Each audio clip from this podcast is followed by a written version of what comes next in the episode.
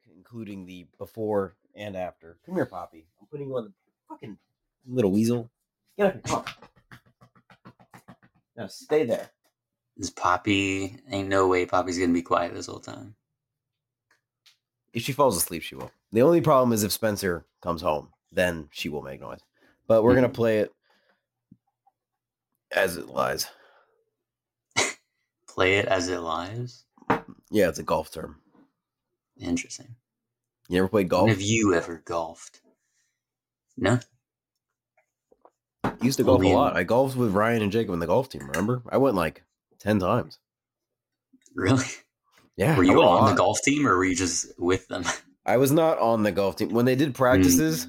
Pretty much anyone could come. Like Norris would be like, hey, tell his class like, hey, if anyone wants to come and play golf for extra credit, you can. So people would come and play golf Uh, and uh, get extra credit for his class. And then I never had him because I was too smart for his class because he he taught the standard classes.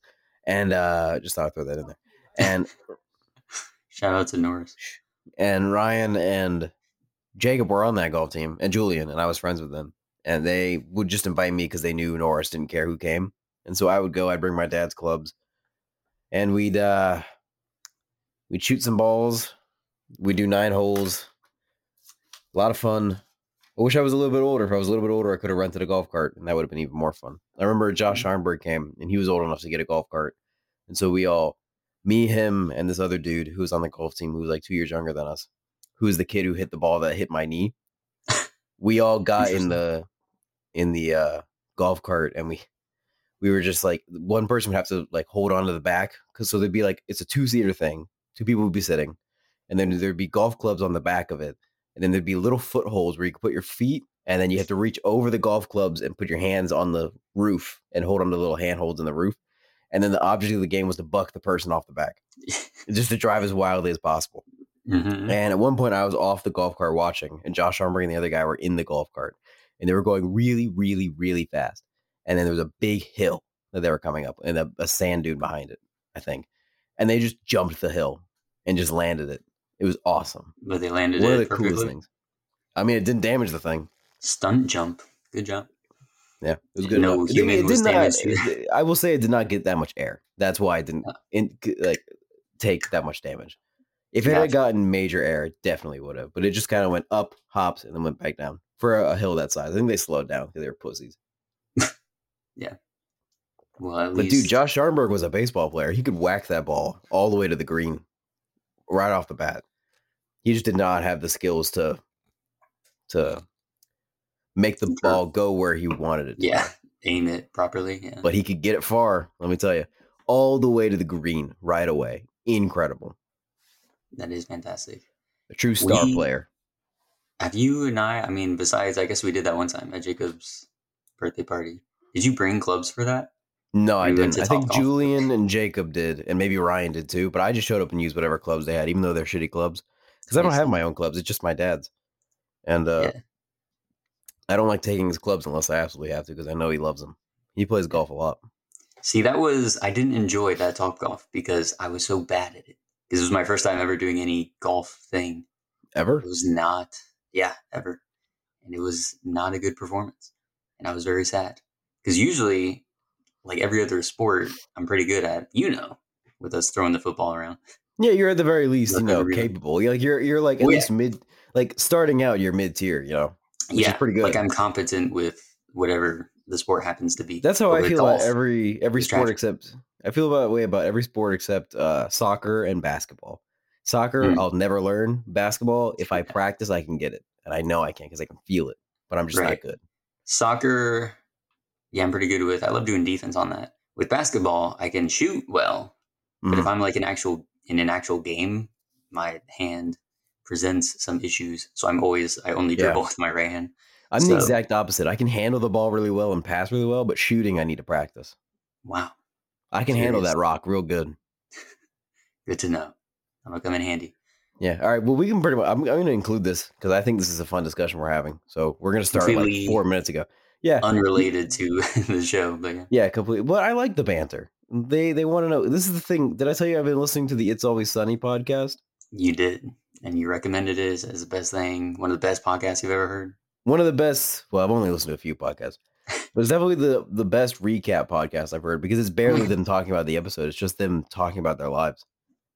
And I think we need more of that in the show. You know, we need to be, you know, characters for the people who are listening so that they can engage with us. Right now we're just talking voices who say things about movies and have opinions. I think if we shed a little bit into our lives, I think that would be important. I What are you would looking at? wager that our opinions. I'm trying to go onto Google Podcasts and add Dax Shepard's podcast onto my thing. Because since Oh. I was booted off of Spotify, I just now remembered that I haven't been listening to that. I didn't add Oh, it yeah. to my subscriptions on Google Podcasts. Yeah, the Bob Odenkirk episode is good. Yeah, because that is one of the best podcasts I've ever heard. Yeah, it's incredible. That that was kind of like the base. I remember when we were transitioning to being a podcast instead of a radio show. Remember that being one of the bases of what I was trying to accomplish with the podcast was to be more like a conversation than a like news kind of thing. And that's always what I'm trying to go for is just you and I just shooting the shit, you know, trying to make it good, hoping people listen. They don't. Uh No, we got hey, having fun. 10 of you listening. We appreciate you very Yeah. much. And go The- ahead and the- spread the word. Get more people Yeah. listening to this. the 15 people that listen to us each week, we love you more than anybody else in our lives. You are what matters to us. So please share this podcast so we can have more people that we love in our lives. We want thousands each week. We want tens of thousands each week. We will never get there, but please let's try. It's worth it. At a some shot. point, I'm sure we will. I just subscribed to Armchair Expert Umbrella. I don't know what that is. Is That is like the overall company. So they do Armchair Expert, and then they do like the other sort of shows they do. So like the the Expert on Expert, the uh the show that Monica Padman does with Kristen Bell, Breaking Mhm. Glass, Shatter Glass, something like that. The uh the show Monica Padman does with that one guy where they talk about dudes, the the the conspiracy theory show, like it's, it's all their little side shows. It's all it's the it's like the corporation entity. You know very much about all of their shows. I, We well, the thing is, on Spotify, on Spotify, when you look up Armchair Expert, they all just come up in a big list. Mm. And like you can look up each of the side ones as well, but there's just one big list that has every single thing that they ever make. And so I just see all of them. And I listen to the conspiracy one because it's kind of good. I see. Going back to your old conspiracy club days. Bro, I went to one meeting and then it was gone. Well, it was its there was only one meeting that existed. No, there were a couple, but this the when we came back the next year, there was just no more conspiracy theory club and nobody talked about it. well, that's that is funny. It was just a blip in everyone's consciousness. I remember when I went Everyone to was that first meeting. obsessed, and then nothing. because I was in Mr. Wilkes' class and I went to that first meeting and there was like 50 or 60 people there. Like it was the biggest club meeting I had seen other than NHS.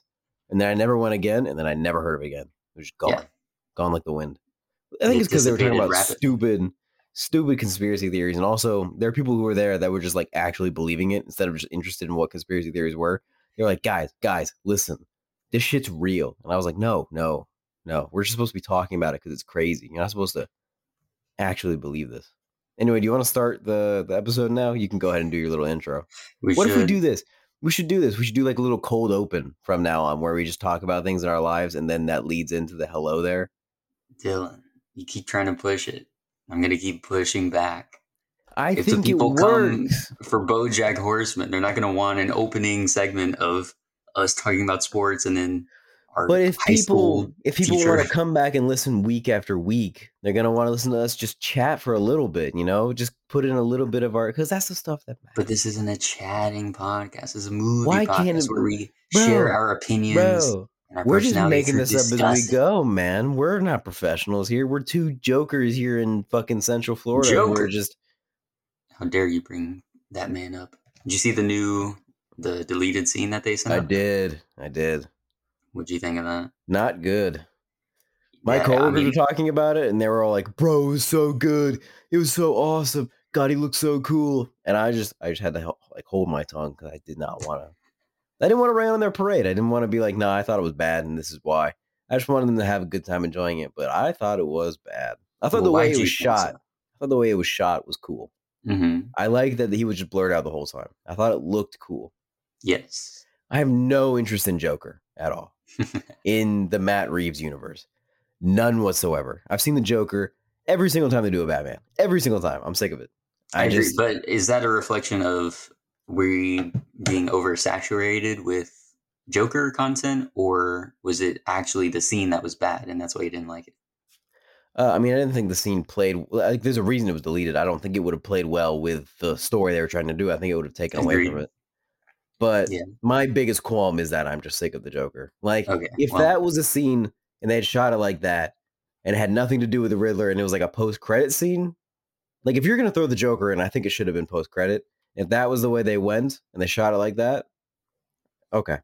I still don't think Joker is the way to go, but I mean, I I, thought it was shot cool. I, I do think, though, as you said there, the way that they shot it and they held him blurry or only give us little glimpses of him until the very end, where they showed like his eyes and then it went down to his mouth. So we still didn't even get a full like face reveal. But Yeah. I will say, he looks quite creepy. he does look creepy and It it would looks be very terrifying. new. It looks well, not super new. He kind of is reminiscent of what they try to do in Gotham in the later seasons a little bit from the pictures I've seen because I stopped watching that show. But uh, it's still, you know, it's still its own thing in the movie world. It's not copying too much. I just feel like every time I see a new Joker, it just feels like they're trying to build something off of Heath Ledger. Like they're not doing something completely, completely new. Like there's always Hmm. some kind of building blocks off of Heath Ledger's Joker. And I just, you know, let's do something. Well, yeah, new. I think there always will be elements of that. But again, you think of Jared Leto's Joker, which was a big departure because they didn't want to be compared too much to Heath Ledger, and then everyone hated it. So there's got to be a balance somewhere. that's very So, true. yeah. What's funny is then he came back in uh the Zack Snyder cut, and he just started to look like uh started to look like uh, Heath Ledger's Joker there a little bit, and it's like, true. come on, man. That is true. Well, and yeah, people liked him in that, which they shouldn't have. He was really, he was still really bad, but people liked him more in marginally that. better, but yeah, it was still not great. I would disagree. I think it was marginally worse in in Zack There's, Snyder's it could not be a hunka hunka. Come on, no way. No, you I remember think that from Suicide Squad? worse. I remember it, of course. I remember everything from Suicide Squad. There's no way. Like that one single, like four second thing was the worst that there possibly could be. There's no way it gets worse from Zack Snyder's thing. I thought it was pretty bad. Let's just start the episode. See, this reminds me of another for it. podcast I'm listening to that they, for like a series of 10 episodes, they had to debate over starting the intro.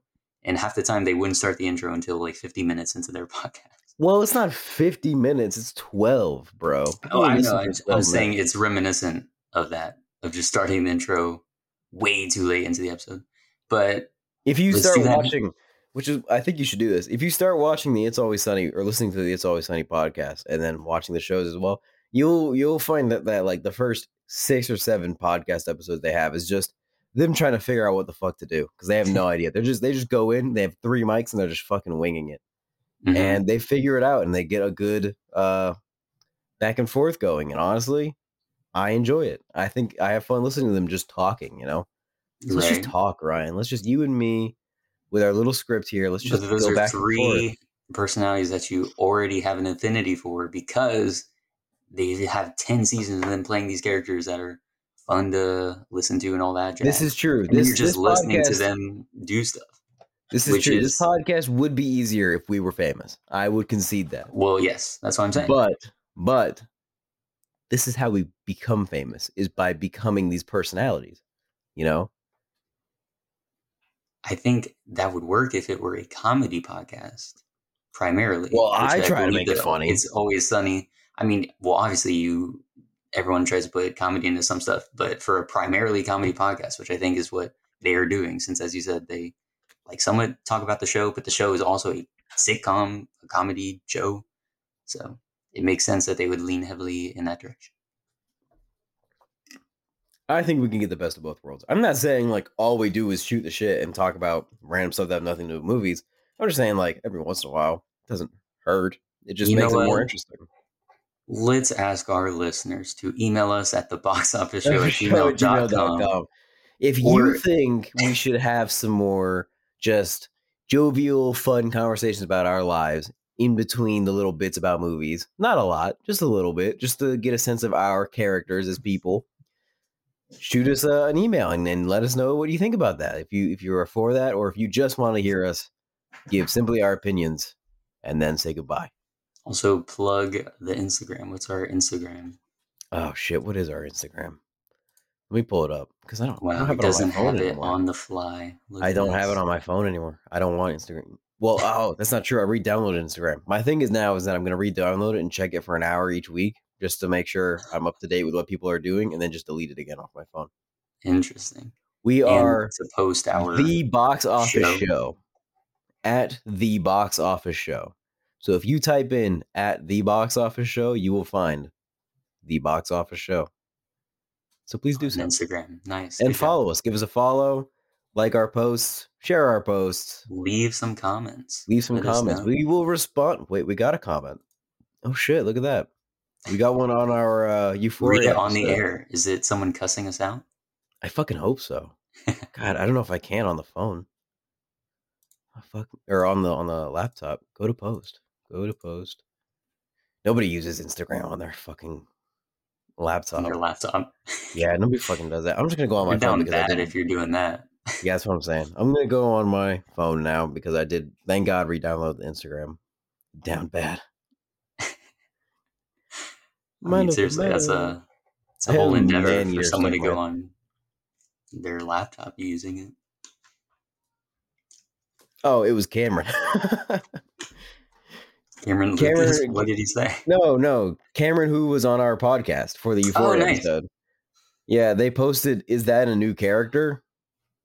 Because because the post is a picture of, because the way I do the post, I don't know if you ever seen our post on Instagram because you don't have it, is Oh, I. I feature the person and then surround them by characters from whatever we're talking about. And so it's a bunch of Were they characters saying Euphoria. they are the character in Euphoria now? Because all the rest of the believe so, characters yeah. were. yeah, Yeah. So uh. No other comments. I'm looking at all of our other posts. No comments. Leave comments on our post, guys. We'll oh wait. Ah, god damn it. Our Spider-Man post where we we uh we advertise all the Spider-Man specials. They got two comments, but they're just fucking ads for people who are like, promote your shit. And it's Dang. like the people who are like, you can pay us and we'll we'll get you likes. And it's like, come on, that's not real. Dang, you hate to see it. If you're But a fan and you have Instagram, I'm trying to remember where do we get a lot of listeners? We used to get listeners in the Philippines. It's Spotify. Oh wait, Apple Podcasts. no, I'm talking about places. Yeah, places. I- it says it says on our thing where people listen. We've got the Philippines, we've got Italy, I think, the UK quite a bit. Uh, we had some in China for a while. If you're Chinese and you like this podcast, shoot us a like on Instagram. Rate us Yeah. five stars on every single uh, wherever you're listening to this. If it's Deezer, if it's Google Podcast, Spotify, wherever you're listening to this. Right now, we're gonna pause for ten seconds. You're gonna go. You're gonna like it five stars, please, please. Yes. See, now I think this portion of the podcast would have been better if you were drunk. You're right. It would be. If we were would be just doing better if I was this drunk. Should would I be get much drunk more. every week? I think you No. should. No, but Should for I- a show like this, it definitely makes sense. Remember when we were first starting and I was really nervous because I didn't think I sounded good, and I used to take a shot before we recorded. No, what? I used to I used to take a shot before we recorded every day Why? Because I was well, super nervous. Remember when we did this at UCF and we had the radio show and we were in the little booth? Oh, I wasn't taking You a shot then. then. Yeah, well, I know you weren't then because I would have Well, been Well, we were it. in person. I was guaranteed to sound good because we had It the highest live. quality mics. Wait, that's what you meant? Like sounding good, the quality of your mic? I was so you worried about sounding bad. that? I was worried about sounding bad because I already don't like the sound of my voice, and I was worried that if I got even more nervous on air, that the quality of my voice as well as what I was saying would both be bad, and then nobody would Mhm. want to listen to us because it would be terrible. So I take a shot and loosen up a little bit, and then be like, ah, I can talk now. Now I can't do that because if I take a shot, I get sleepy. But I might start spiking some coffee, and then drink that while we talk. Why do you get sleepy if you take a shot? When you drink alcohol, you get sleepy. Some people do. I do. I definitely get really sleepy the more I drink. Oh yeah. Have you not when we have parties here and I drink Well, a yeah, lot? I, after I you take naps. Yeah, after you crash afterwards, after you've been going That's not crashing, crazy bro. That- that's that's the alcohol working and making me tired. I take I naps uh, every time we have a party here and I get drunk. I take a nap somewhere. I take a nap on the couch. I But take a it's nap not on like my the bed. end of the party. It's when it's already winding down, and when people would No, already dude. sleep anyway because it's 4 a.m. uh, what party was it? At mm, not my birthday. The one where Mason was vomiting into the toilet. At that party, I literally just fell asleep on the couch. He'll hate you for that. Oh, nobody knows who Mason is. He's never gonna listen to this. Nobody's gonna know. Nobody's gonna know. He'll never know. He'll never know. But when he was vomiting into the toilet, there was like a good 20 minutes where I just laid on the couch and just took a really quick nap. And then I met up with you and Spencer in the bathroom with Mason. And we just shoot, shot the shit. And that was fun. Okay, okay. No more. We're actually starting the show now. Well, Go ahead, you, I think you should take a shot right now. Do you really think I should go get alcohol right now and take a shot? I think you should. Well, Just I mean, one, just to celebrate it. what just to should give I a drink, payoff though? to the 20 minute. What should I drink? cold I have I have vodka. I have Jameson whiskey. You know that these mean nothing to me. Just take You're something right. I have no clue.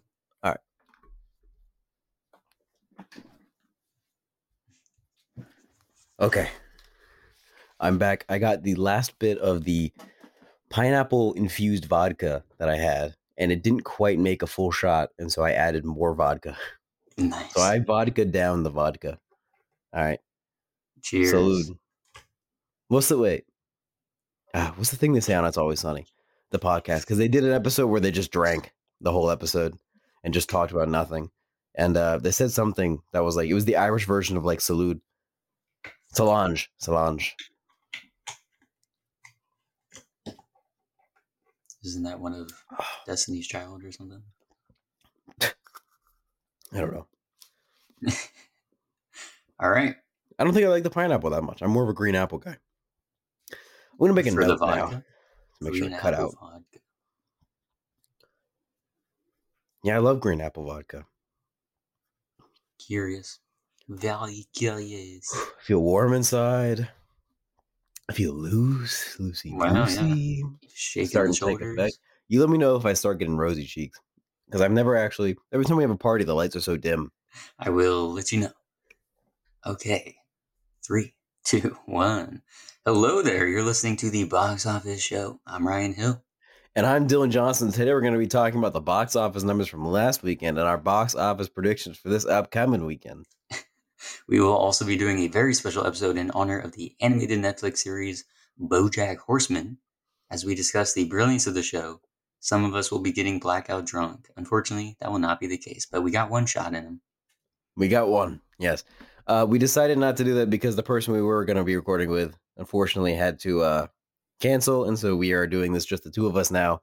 And I do not feel like getting drunk alone, even though Ryan thinks I that think that it'd be would be even. funnier. Yeah, but then I gotta cook dinner. Then I gotta cook dinner drunk, and then I gotta go to bed drunk. Oh, and Alexa's here. I drove Alexa here. I can't fucking get drunk because then I have to drive her home. Dang. You hate to see She just said she can spend the night. Now she's giving me more reasons to get. She's to get encouraging drunk you to right it. She wants to see it happen. I don't know. I don't think I should. I think it's a bad idea. Should I do it? Anything for the show. Do you think Sing it's the lollipop song. Sing the lollipop song, Dylan. Oh, Alexa's shaking her head. No, she thinks I shouldn't do Oh, it, even though she thinks I could. I I think mean, we should do. We should actually plan a show where me and then like a guest, we get drunk while we talk about something. Because I do want to do that at some point because I think it would be fun. I don't think subject matter wise, this is the thing to do it. I this told this to Lillian. perfect. That would have been hilarious. I told this Lillian that if we ever did a show on It's Always Sunny in Philadelphia, that would be the show to get drunk to, and that would be. I guess hilarious. that's true. That would But, work uh, as well. Yeah. There's other stuff that we could talk about getting drunk to. There's plenty of Yeah, we'll alcohol themed things. That's I just there is definitely a time where oh you're sorry the vodka Oh. the vodka came up a bit. I was having a little bit of indigestion. I ate four little fried chicken wings and then a shot of vodka, and they did not mix well. I guess so. They're just settling at the moment. Dang. You know what? That that shot really did get me kind of loose. You know, Ooh. loosey goosey. Should I get a beer? Should I get a? Oh God, now Uh, he's that won't. he's that won't in. get me. That won't get me drunk, but that'll give me like a little buzz. Do you think that's a good idea? Should I just get a beer and just have a beer while we talk about this? do what you want to do though. Whatever makes I've been. There is a lot of beer in the fridge, and I've been trying to get rid of it because I need more room in the fridge. Sounds like a perfect time to go You're right. clear I'm it out. I'm gonna go get it real quick.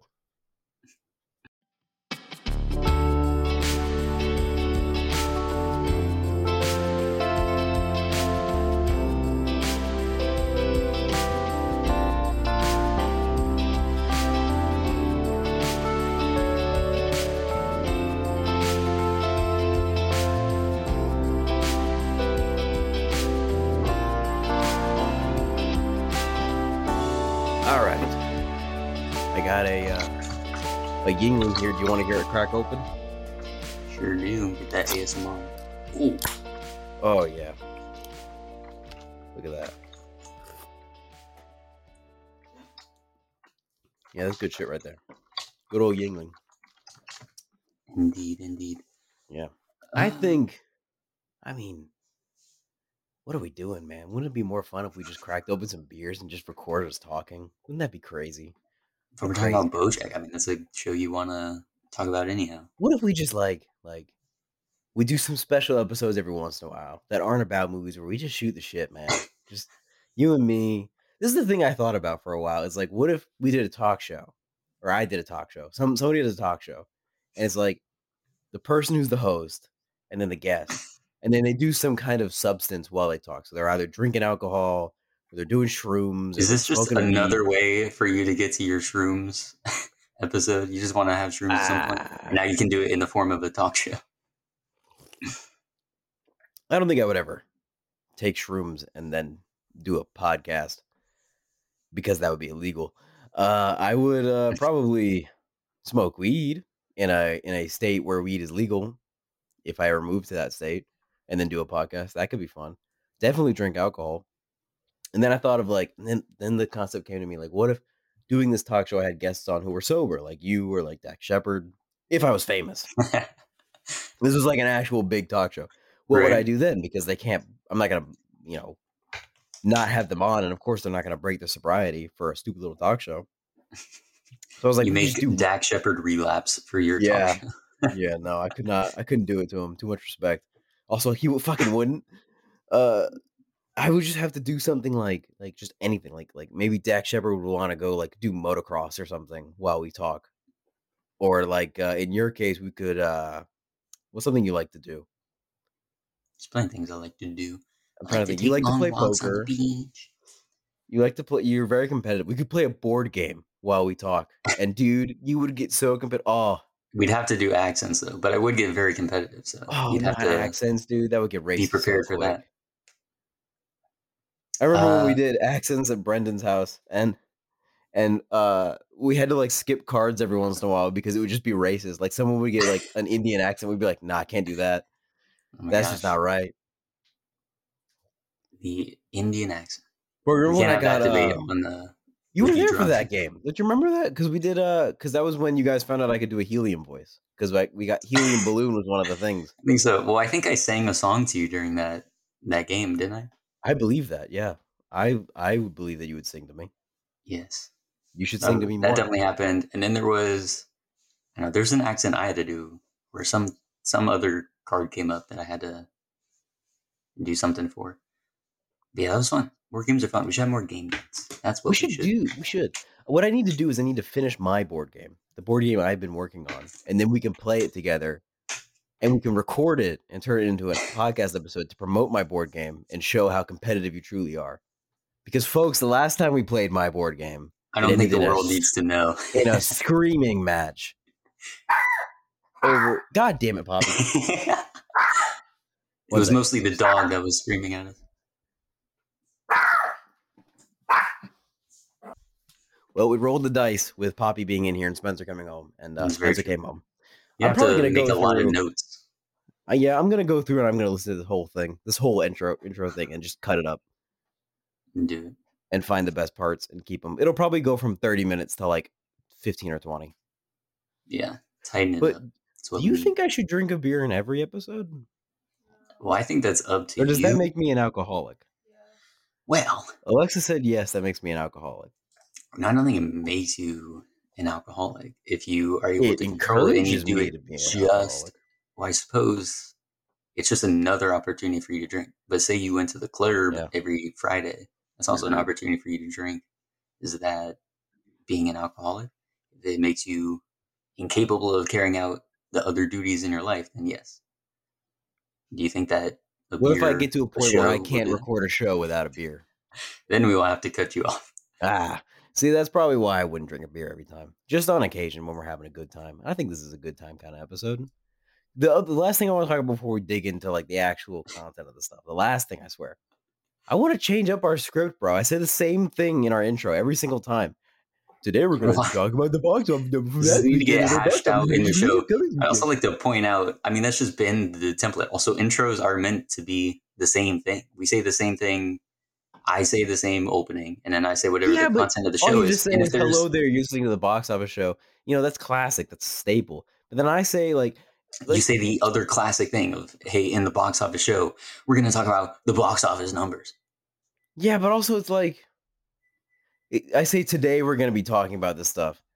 I feel like the implication is that some days we don't, and we never don't. We always do. Well, sure, but I'm going to change it up. I'm to what do you want to change it up to? Do you want to just say I'm going not? to just improv in the moment. You know, just say what I'm what comes to my mind. You know, and I'm Okay. Dylan Johnson. You know what I feel like talking about today? The box office numbers from last weekend. You know what else? Our box office predictions for this upcoming week.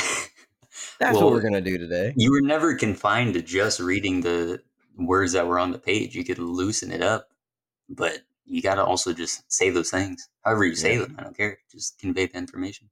Yeah, we're already 20 minutes into this thing. Is my guess. We're 30 minutes technically, but I feel like it's gonna cut down to 20. So let's let's just like dig into this news. You want to do another yay or nay here because I've seen some of these things that are yay or nay. Well, that's what we're doing. We're yay or nay, so we can just zip right on by it. So, yay or nay, Voltron is having a live action film from the director of Red Notice. Nay, it's Rawson Marshall Thurber. Yes, am I correct about that? You, I guess so. You know more than me. I believe I know who this director is. I have seen many of his works. I don't know if we and need to confirm it. We can just get a yay or nay. It's gonna be a nay because I'm not a fan of the things he's made. All right. We don't need to slander his name by Oh. bringing him up. That's not true. He made Dodgeball, and Dodgeball's amazing. You know what? Oh. It's a it's a mid it's a mid tier, mid tier. he brought him back. Uh, for me, that's a nay. Uh, Where the Crawdads Sing trailer. Did you see that? Did not because I don't want anything spoiled for me because I have not started the book. But for Alexa's book club, which I'll plug in here, why not? Which is Well, called if you go. You can't just have random people join the book club, unless I guess that's what you guys want. But That's exactly what she wants. She wants as many people in her. She has an Instagram account for the book club, and it's public, and anyone can join. It's the uh, mostly bored. Wait, it's the bored and mostly queer book club. You can find it on Instagram. We do a lot of good reads. We read a book every week, and the last book for April, March. What the fuck am I saying? The last week of March is going to be Where the Crawdads Sing. So we're going to be reading that next week. So I got Wow, look at that. so when is that becoming a podcast? What The the book the book thing? Uh never. We meet we meet on Sunday. We're they they have a meeting tomorrow morning for uh they're talking about Intercourse by Andrea Dworkin and uh Crying in H Mart by someone I don't know, which I is see. one of Alexa's picks. You But, didn't pick uh, up any of those books? Nope. I was I was never gonna read Crying in H Mart. I I pick and choose. I was never gonna read Crying in H Mart because it didn't sound interesting to me, and I was thinking about reading Intercourse because it's like a it's a, uh second wave feminism, super intense anti man kind of book, and I was like, sure, kind of interested in it, and uh I never did. What did Alexa say back there? What'd you say, Alexa? She. Oh, I'm not gonna read it. know where the mic picked that up. Um, interesting. So yeah, you decided to pass on that because you're a woman hating misogynist. Yeah, apparently. Nice. Let's keep going with these yay or nays before people start to learn more about me in a bad way. Uh, Godzilla vs Kong. That sequel is filming later this year. I'll give it a yay. I like watching them fight. I have no no care about the plot. I just want to see something cool. Me too. Okay, Play-Doh the movie is gonna be directed or produced by John M. Chu. He's attached somehow. Play-Doh That's the gonna be movie. a nay. A, Just the idea. You could have said Play-Doh movie from Martin Scorsese, and I still wouldn't care. Play-Doh movie. Come on, guys. Let's come up with something new, okay? Lego movie is the only one you can get away with. Well, maybe they'll get away with Play-Doh. this one too. We'll see. And finally, Amazon finished their purchase of MGM Studios uh, for 8.5 million, 8.5 billion with. Billion. So to put that into context, Disney paid 4 billion for Star Wars and 4 billion for Marvel, respectively, back when they That made those purchases. That seems incredibly low. Eight and a half billion. Because when uh Disney acquired Fox, it was like 70 billion. That's very true. Eight and a half kind of seems low But for Fox also had like that's a bunch of things. Like number one, Fox, the studio, but then the channel, all the sub channels that they have. Well, well, MGM has four thousand films and seventeen thousand television episodes that they now have access to. That's very true. But many of these films, I don't think, are on the same level that Fox had. Fox also had the, the whole X Men thing, so that was probably another incentive to get them there. But I do agree that it is massive. The catalog that they just got, uh, it includes the franchises of James Bond and Rocky. So all that stuff is now under the Amazon fold. They also will get Leo the Lion's offspring. Yeah, You know the lion from yeah. Yeah, the little roar it does at the beginning. Yeah, the one who mauled its trainer on that day that they filmed that. that's Did you know that? no. That's crazy. Yeah, they went to film it and he just mauled the trainer, and then that was it. And then they filmed it, and then the trainer was mauled. And also to preserve our journalistic integrity, they're not getting Leo the Lion's offspring. I made that up. I thought Yeah. it'd be funny to throw in there and see how you reacted. Uh, I did not think it was funny. I knew it was a joke when I saw it, and uh, I did not laugh. How dare One thing I want to say before we move on is the Play-Doh movie. What it should be is Play-Doh is alive and it can talk and it, it has forms of things, and then kids just start eating the Play-Doh and vomiting because it makes them sick, and then the Play-Doh has to deal with that. That's what it should be about because that's what just Play-Doh- be That's what I know Play-Doh to be because they make it into Yeah. food. You know, they make the Play-Doh into food and then they eat it and then they get sick. That's what it should be about because that's all I know about Play-Doh. Never played Right. with it as a kid. Just saw people get sick from it. Yeah, I think they should make a movie about the allegory of the cave and just have the Play-Doh putty to perform it. Uh, the box office breakdown for March 18th to 20. That You laughed at that? You like that one? See, that one's a thinker for you all. Drunk Dylan apparently enjoyed it. Just Play-Doh staring at a wall, seeing the shadows of real life, thinking that is all there was, Mhm. and then a kid eats it and vomits. it stares at the shadows inside the children's stomach. No, that's a good one. We need to take that to the studio real quick. Yeah. Kick John M. Chu off. Yep.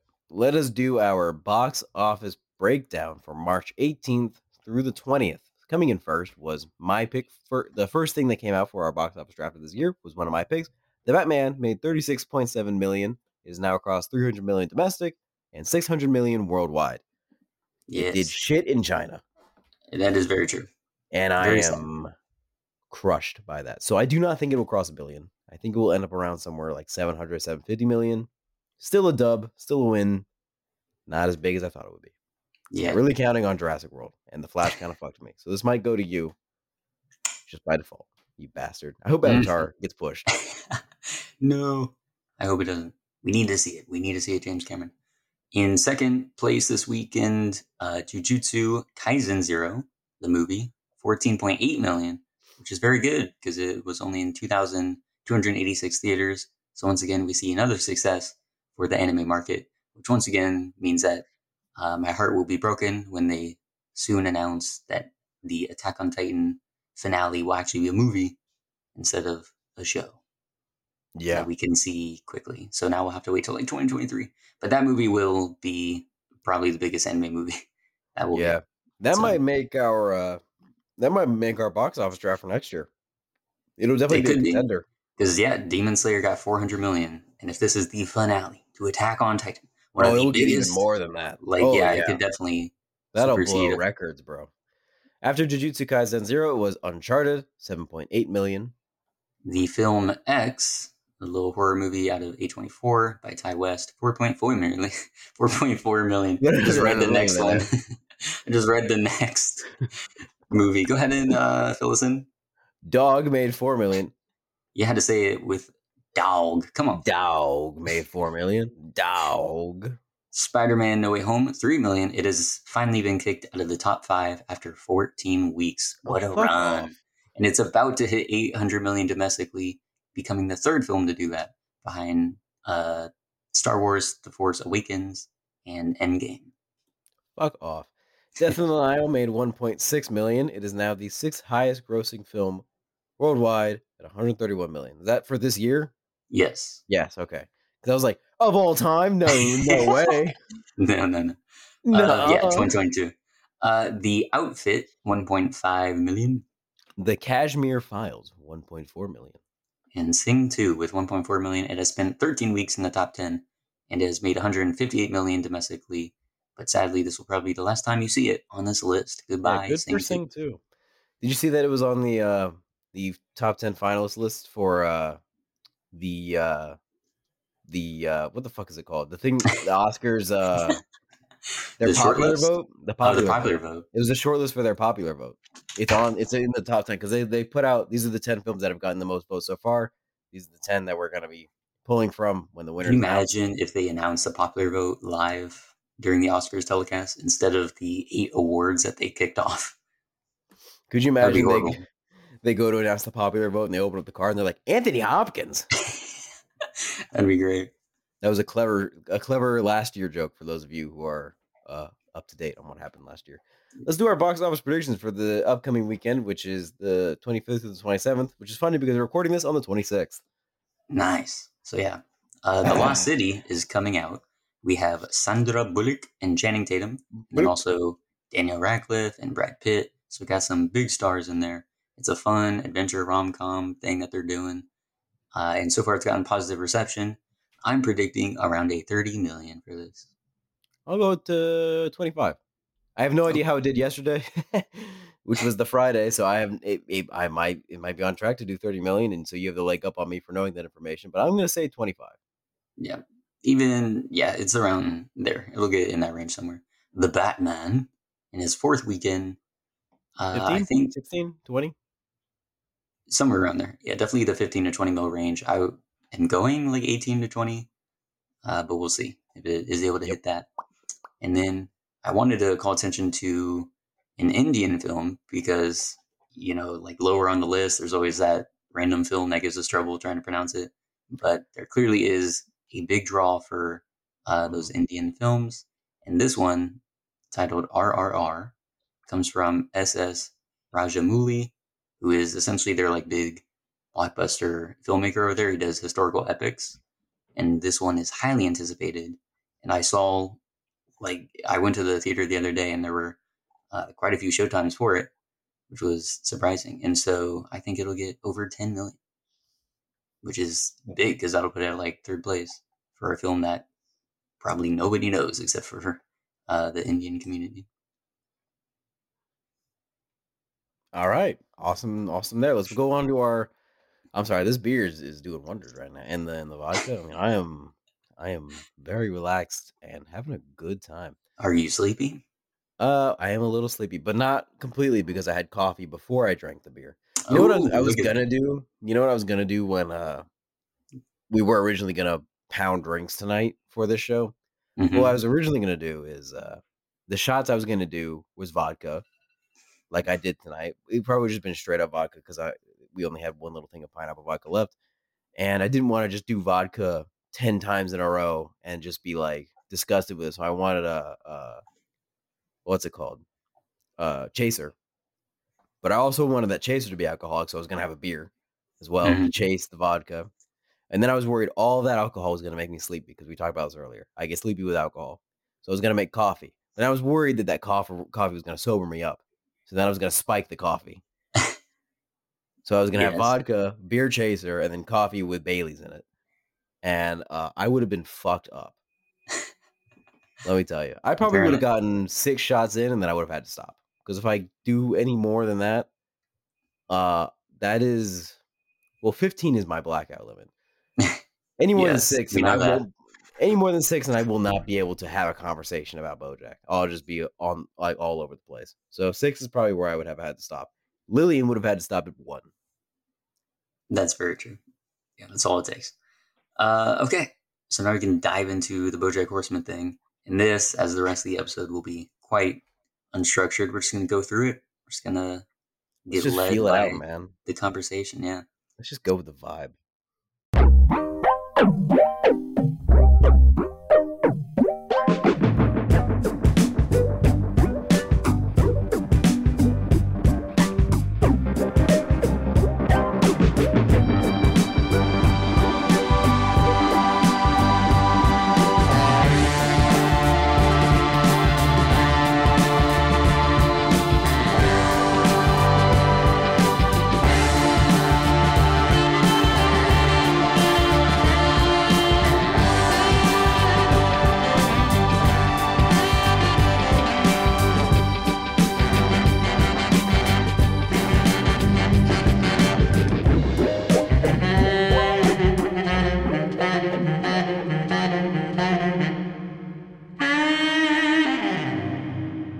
So this is interesting because I mean we've been wanting to do the BoJack Horseman episode for the longest time. It's So also particularly spe- special for you because you were the one that got me to watch it. I'm sure you got other one of your friends to watch it, and it is a very important show to you.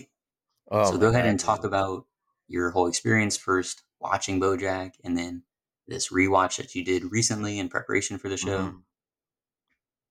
Give Yeah. us all So the first details. off, first off, spoilers, of course, well, yeah. for all sure. of BoJack Horseman. We're gonna spoil the shit out of it. hmm So I started watching after season three had come out. So there were already three seasons ready to go for me.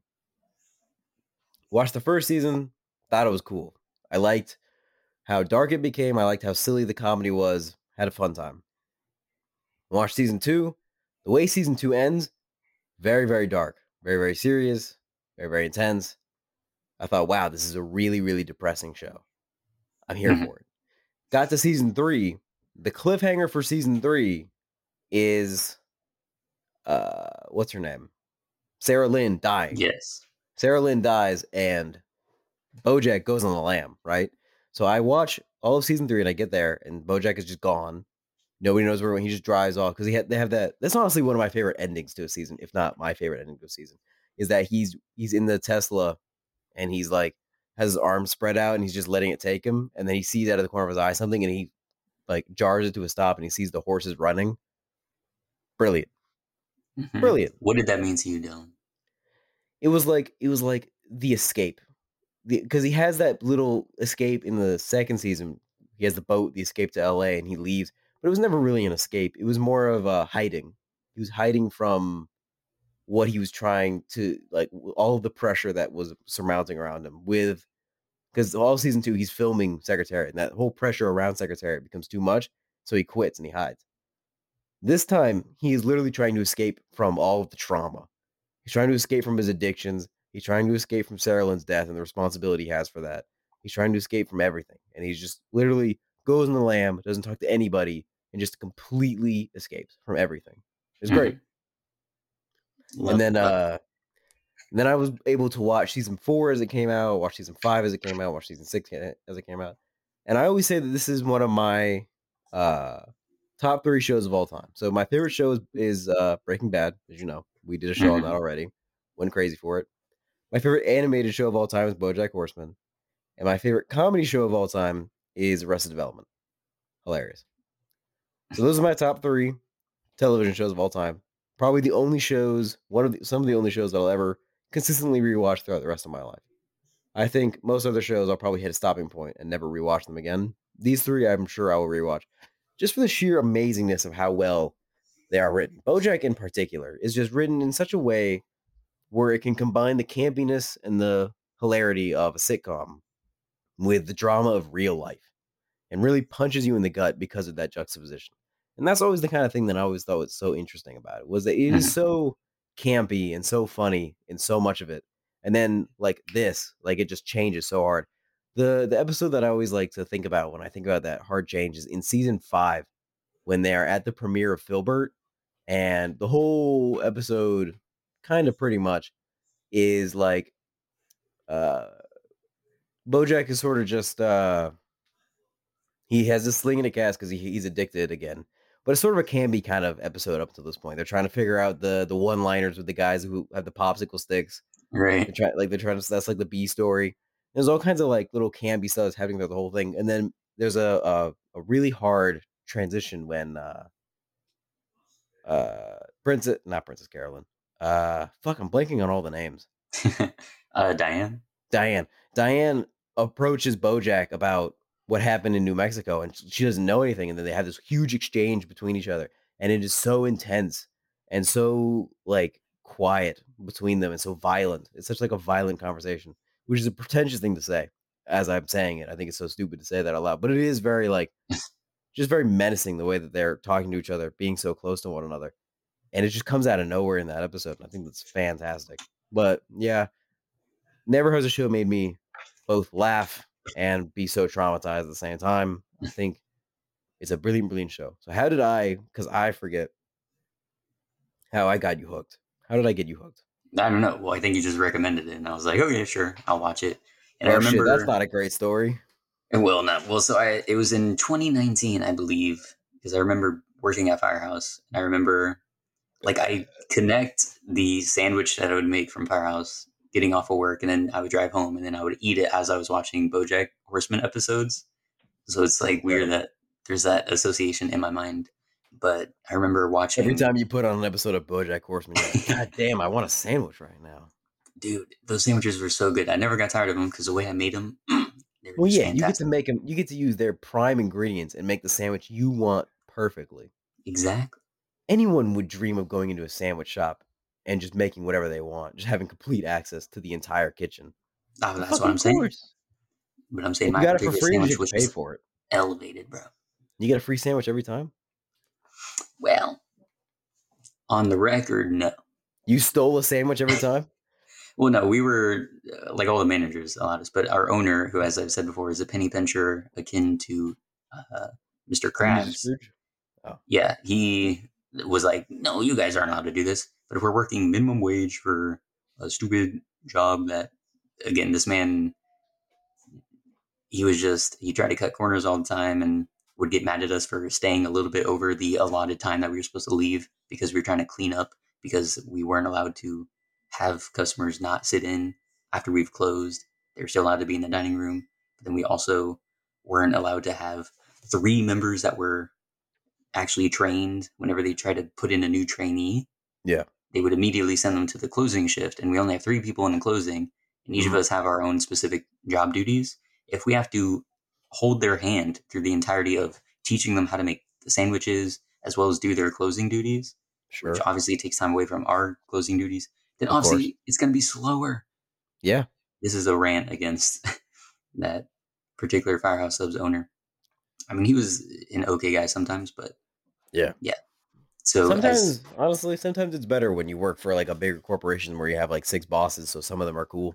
You know, true. when you work at a small chain kind of thing like that, where it's a small restaurant, you only got the one guy who owns it, and he's a tool. Nothing you can do about that. You know. but yeah, but the rule is if you're in a restaurant or any sort of like food service thing and you are getting paid minimum wage, even if you're not getting paid minimum wage, but certainly if that's the case, then you should be able to get a free meal every time you're working. For sure. So For Yeah. sure. that's what we did. We said this is how it should be. Mm. So this is how it will Anyway, be. So what I hooked, what what was the thing that hooked you about BoJack Horseman? What? what what what got you to keep watching?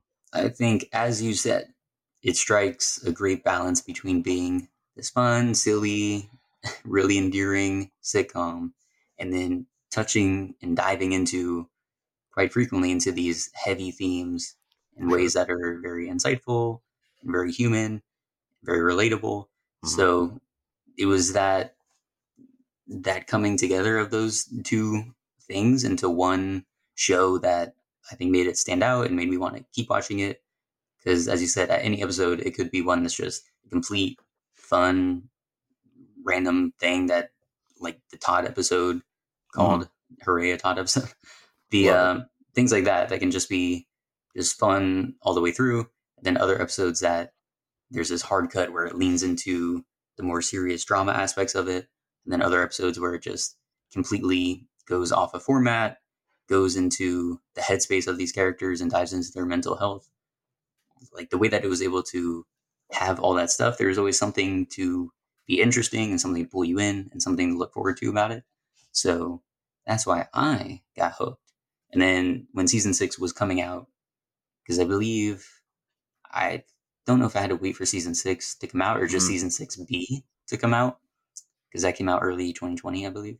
So yeah. I do remember I did have to have a little bit of a hiatus before finishing up the show, Mhm. but yeah, I was able to catch up there. And then the both of us recently did a rewatch.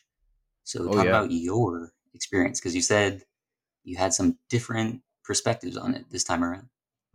I wish I should have taken more notes while I was watching it, or we should have recorded this closer to when we when I watched it because I watched it. I stopped watching it about a month and a half ago, probably. Like I finished mm-hmm. it a month and a half ago.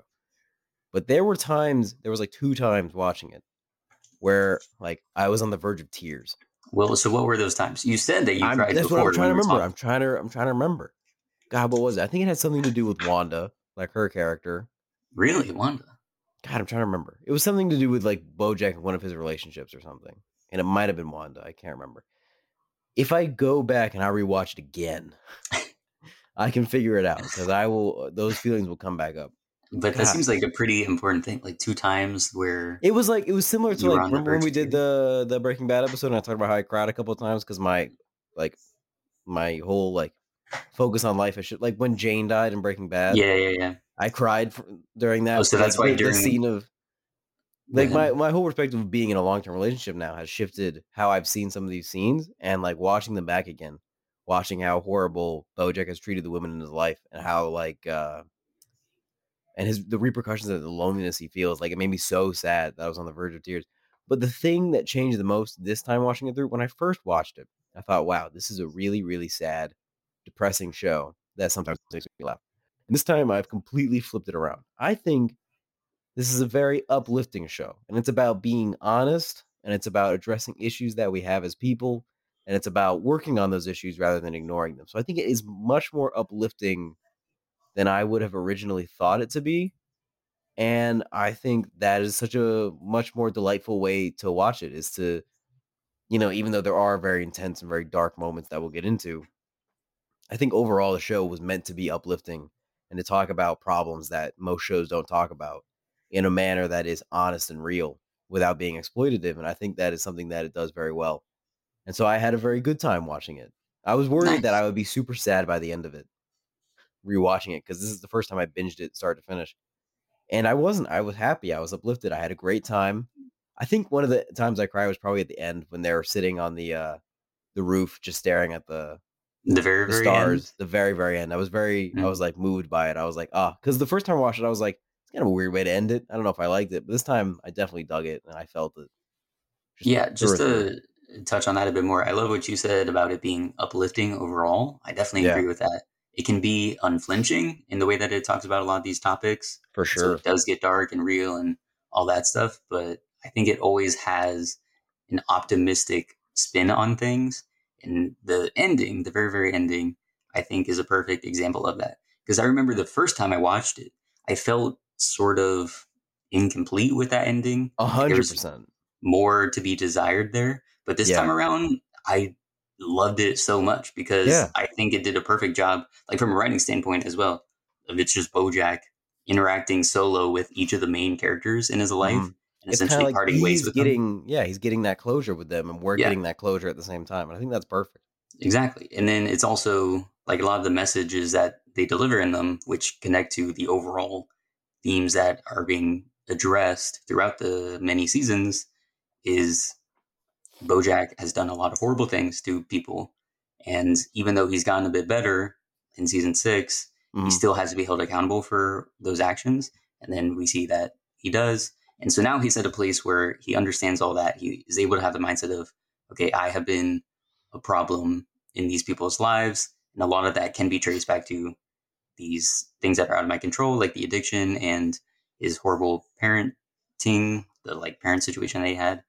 Um, but a lot of it was also because of him continually leaning into those bad impulses that he has. And now he's finally able to understand okay, I can go in, talk with these people, and just say our piece, our final goodbyes, essentially, which is what Diane does when they're on that roof. She's like, this is essentially it. And then I love the message that she says, which is, I have to quote here I think there are people that help you become the person you end up being, and you can be grateful for them, even if they were never meant to be in your life forever. Which I think is so good. That hit very much home because, like, that's a lesson that even back in La La Land, like, that's the central theme of that. Mhm. relationships don't need to last to be important and meaningful in your life. Um, and so the fact that that got mentioned here, and I heard it, like, that was definitely something that stood out the first time I watched it. But Mhm. this time, it definitely Heard felt received. yeah, heard and received. It felt a lot more optimistic, especially since we are about to graduate college and we're about to be at that point where a lot of the people that we have known for many years, we're just not going to see them as frequently or at all again. Yep. And that can be okay. We can can be, be, okay. the people we end up being thanks to them, but they don't have to stay in our lives and see that person that we are all the time. Absolutely. Give me one second.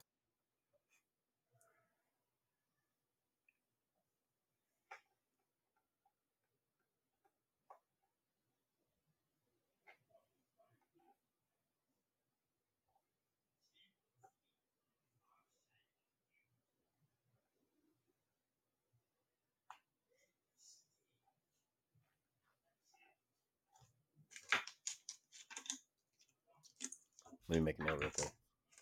Sure thing. Okay. Okay, I have What- one other Wait, wait, real quick, real quick, real quick, real quick. Okay. I remember one of the times I cried. Oh, go for it. It was in the last season, and it was when uh Bojack is in DC and he goes with Mr. Peanut Butter to go visit the set. And they have their crossover Oh, episode. yeah, yeah.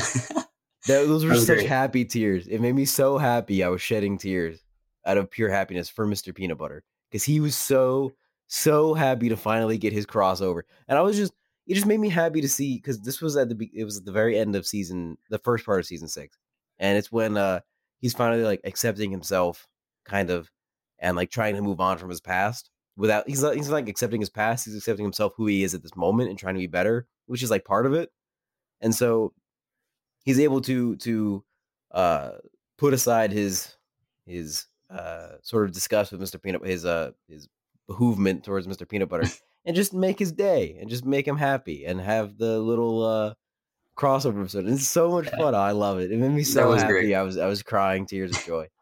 Did you cry again when I sent you the snap of it? Uh yeah, I, I was like, oh god, I love it. I love that scene so much. That was a really, really heartwarming scene. Yeah, one I love one of the most heartwarmingest. Yeah, love that whole bit and that whole like arc of season six of him genuinely doing nice things for other people. He did the same thing with Todd, where he told the bunny at the airport, I forget her name, but she was asexual, and so he's like, "Hey, there's this app that I think you'll like," and that's how Yeah. Todd and her meet. And so that great thing that happened in Todd's life is just something that Bojack did out of the kindness of his heart. Yeah. Also, So what a great name great for to that see. app, Ace in the Hole. Yeah, for real. Uh, what what's your the- question?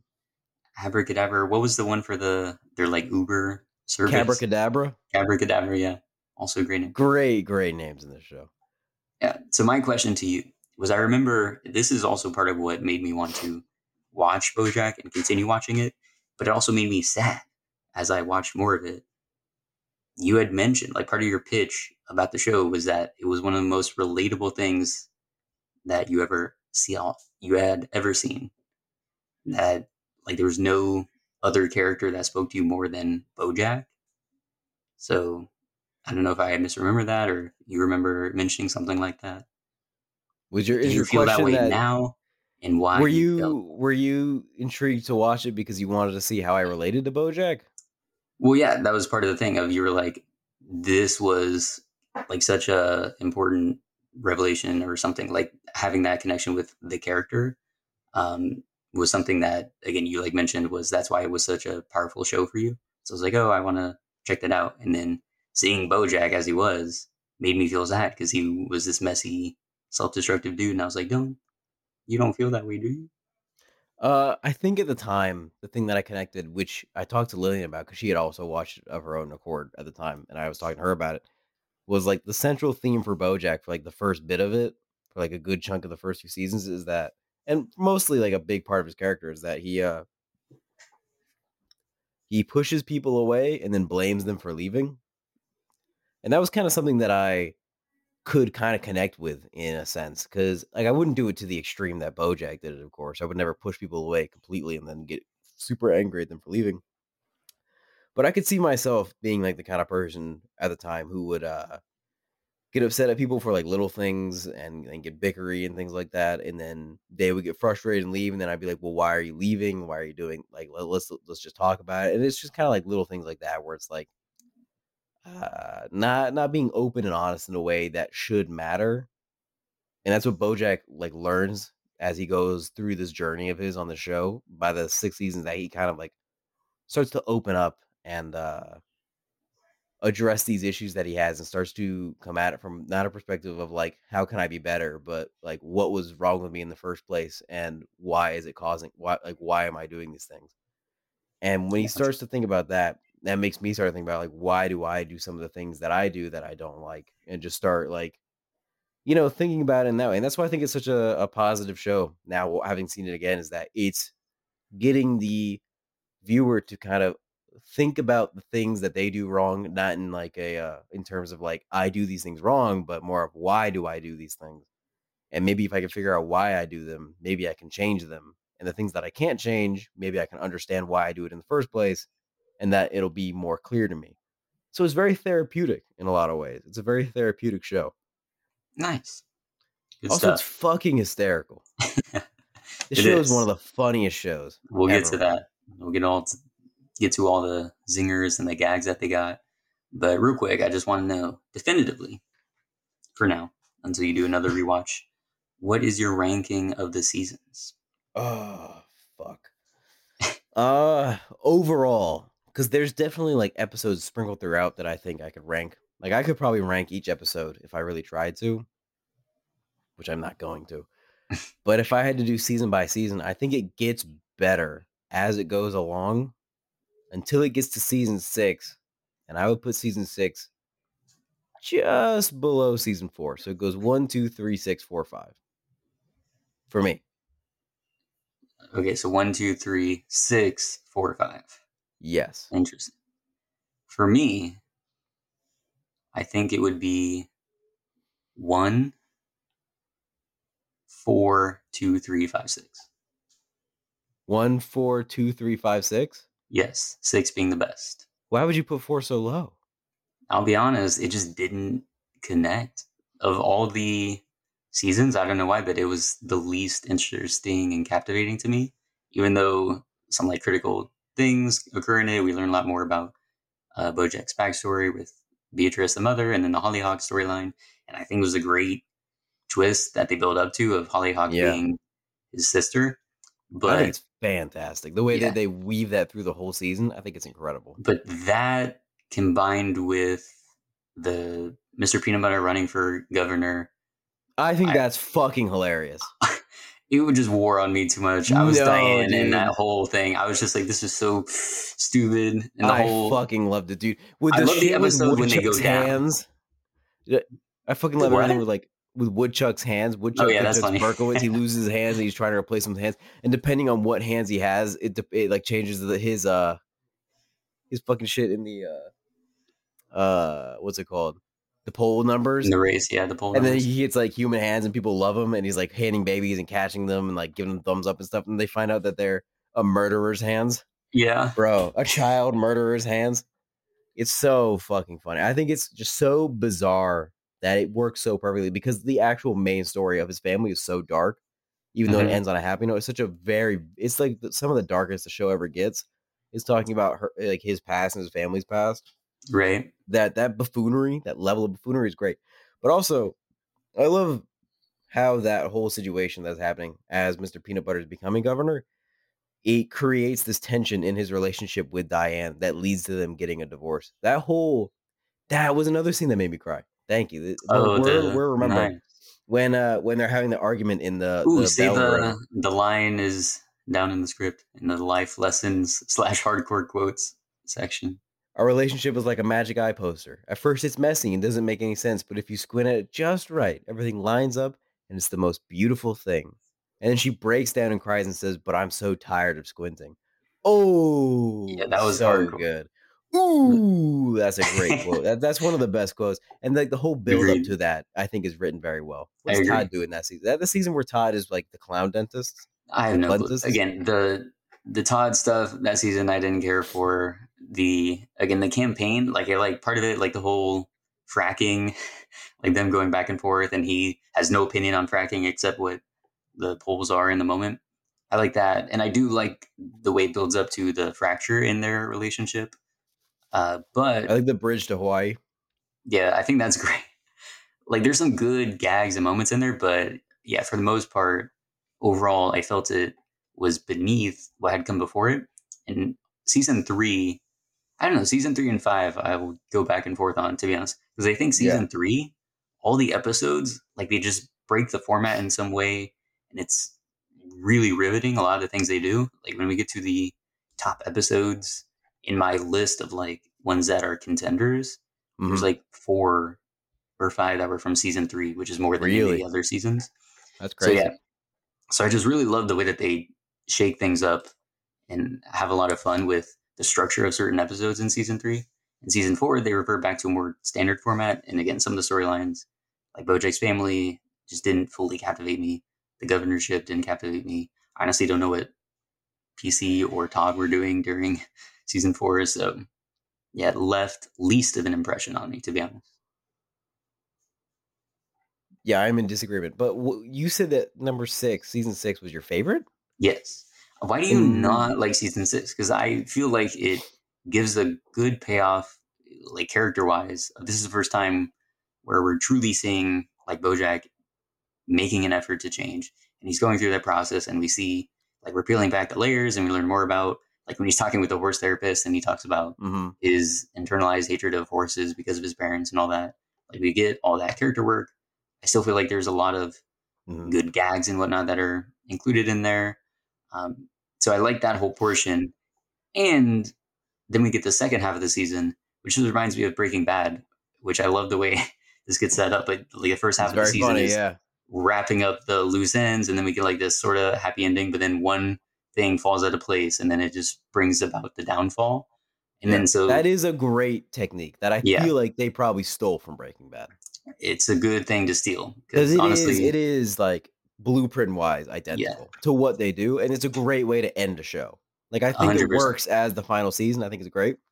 The thing I don't like is I think the best dynamic, the best part of the show is the dynamic the characters have in I relation do to agree that another. they're spread out more in Yeah. the final season. in particularly part one of the first season or the last season is like they're all in separate places completely separate places and they have very little interaction with one another except for pc and todd who are interacting quite a bit and i feel like that is like as much as it's interesting to see the characters develop on their own i feel like it does weaken the sorry the beer is coming back up You're good. God. Yeah, it's just uh yeah, it doesn't just work as well when they're all separated like that. Like it's not Gotcha. it just doesn't click as much for me. It's like I think the whole thing works. I feel like as much as I like the stuff with Bojack in rehab, it lasts for a long time. It's almost that entire first part of the season is he's in rehab. Mhm. And it's a long thing.